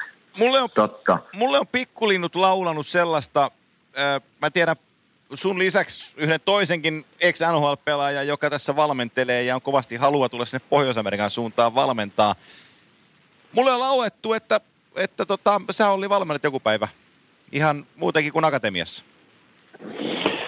No joo, että kyllä tota, tässä on nyt tällä hetkellä niin hyvä, hyvä tota, viritys päällä ja mä en oikein voi siitä sen enempää, enempää puhua ja, puhua ja muuta. Mutta, mutta halu sinne päin on. Niin, siis kyllä mä uskon, että mä ensi vuonna valmennan jossain muualla, tai nyt tulevalla kaudella jossain muualla kuin akatemiassa ja ihan isossa valmennusroolissakin, että, että tota, eikä välttämättä ole Pohjois-Amerikassa. Joo. Että tota, et valmentaminen on kiinnostanut ja, kiinnostanut ja tässä on nyt parina vuotena ollut mahdollisuuksia, olisi ollut hypätä, hypätä niin tuonne NHL ja varavalmentajaksi ja niin nelosvitoksi valmentajaksi, mistä sä aloitat ne hommat ja muuta, mutta sitten niin itsellä on ollut se, että en ole kokenut, että olisin valmis, valmis lähteä tota, niin kuin, ää, vielä siihen ruljanssiin mukaan, mukaan, mukaan. mutta tällä hetkellä nyt tuntuu, että nyt pystyisi niin kuin olisi, elämäntilanne on sellainen, että pystyisi, pystyisi niin lähteä. Että katellaan, katellaan, mitä tapahtuu. Että nyt tässä varmasti seuraavan parin viikon aikana, niin, aikana, niin sitten tiedetään. Hienoja juttuja. Loistava, hei. Yksi kysymys vielä, sitten laitetaan pillit pussiin. Täällä on loistavaa tarinan kertomista. Me ollaan kysytty tämä joka vieraalta, jotka on ollut tässä podcastissa mukana. Unelma viisikko oli sinun tuota, NHL-uralta ja sinun joukkuekavereista, ei maajoukkueesta, vaan pelkästään NHL-pelaajista. Ketä kuuluisi sinun unelmaviisikkoon? Ja Veska. Ja Veska no, totta niin. kai. Laita, it, laita itses mukaan siihen viisikkoon. Eli, maaliin. Eli, la, eli laiturit, pakit ja maalivahti.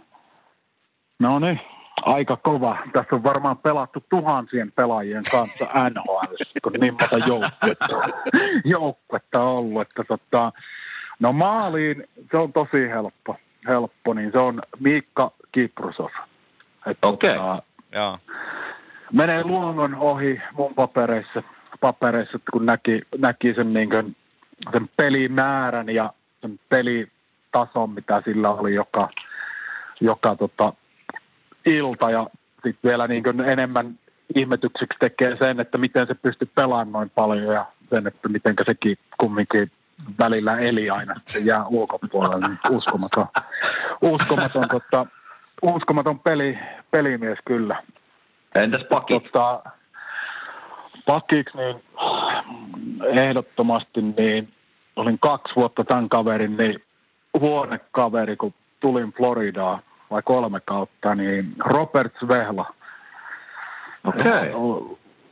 Ihan siis yksi kovimmista pelaajista, niin puolustava puolustaja, joka pystyy, niin kuin, pystyy tekemään pisteitä ja niin kipukynnys ihan järkyttävä järkyttävä. Okay. Ja, niin kuin, se pelasi 400,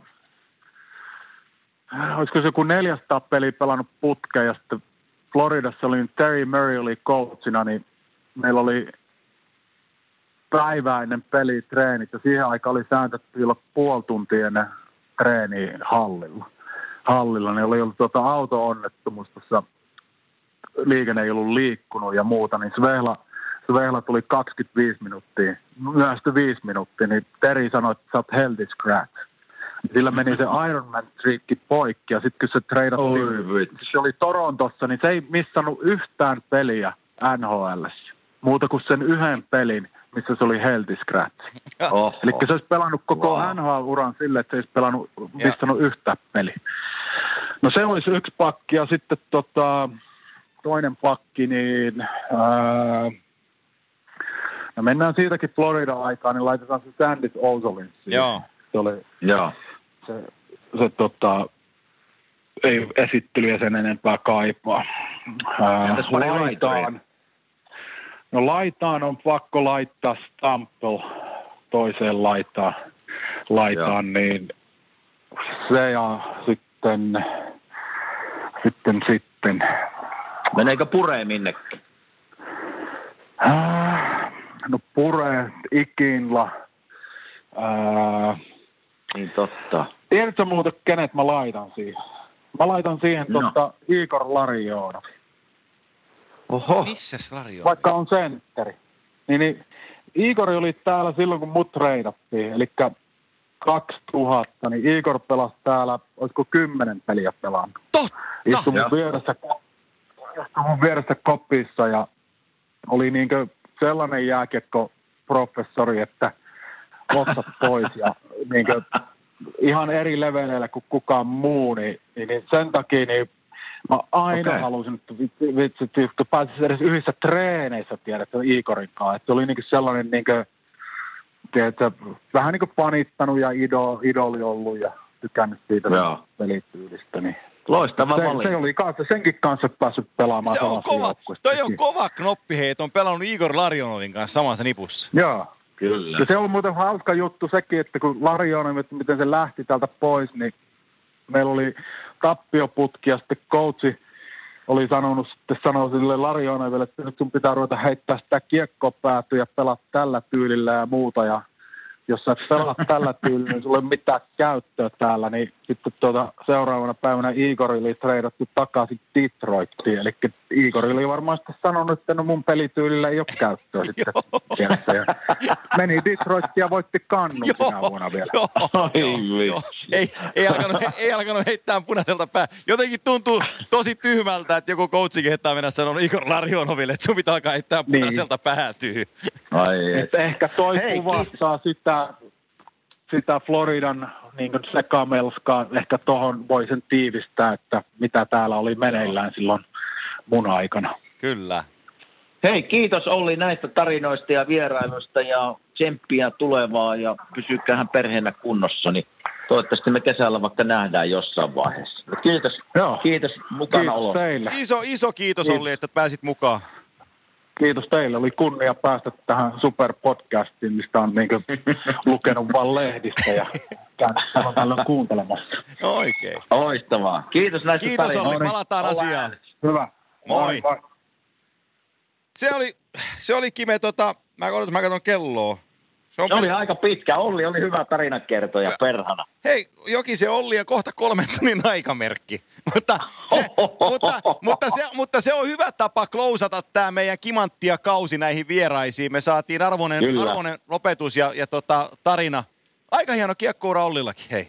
Nyt on, on piru hieno ja, ja on tuossa, kun on tietysti nähnyt joukkueita ja valmentajia ja hienosti sanoi Olli tuossa, että nyt kun se itse on tavallaan valmentajaura tuota, kiinnostaa, niin, niin on kyllä nähnyt. Se on nähnyt valmentajia eri, eri tuota, huonoja, hyviä, eri organisaatio, eri, eri niin kuin tasoisia organisaatioita, niin osaa nyt varmasti niitä käyttää sitten hyväkseen, kun itse Totta. lähtee tälle uudelle uralle. Eli Joo. kyllä siinä kokemuksia pystyy haalimaan kyllä omalta peliuralta. Oh, joo, siinä, siinä sanotaan, että sinun laariin on ammennettu aika paljon värejä, mistä voisit alkaa valita. Että, et, et, se, on, kyllä, se, on, kyllä. se on kova tarina. Tota, Mutta kiitos Antti tästä. Hei, kiitos itsellesi. Tämä on ollut, tämä on ollut hieno kausi taas kerran. Ja tota kai me tässä sen verran luvataan, että, että, että otetaan kesää vähän vastaan. Ja jos noi Betmanit ja kumppanit aikoo homma laittaa liikkeelle, niin kai me siinä kohtaa comebackia tehdään. Mutta nyt ainakin mitä alku, alkujaksossa puhuttiin, niin kai me nyt kuukausi vedetään happea ainakin, jos ei vähän toistakin. Kyllä me tässä, joo, kyllä me nyt kuunnellaan, mitä NHL kyllä. Ja sitten jatketaan NHL-merkeissä ja otetaan varmaan viedä silloin sun tällä, ei varmaan joka viikko, mutta, mutta tota, hieno lisämahdollisuus oli näihin, näihin meidän podcastiin vieras tässä ja, ja katsotaan jatkossa mitä tehdään. Mutta Kyllä. otetaan pieni tauko ja palataan uusilla ilmeillä ja innolla taas, kun NHL käynnistyy. Hyviä, hyviä tenniksiä veliseni sinne Filin, Filin suuntaan. Kiitos, kiitos. Jänteet Jos voimme kesällä tavataan. Ja näin tehdään. Se on moi. Hyvä. Moi.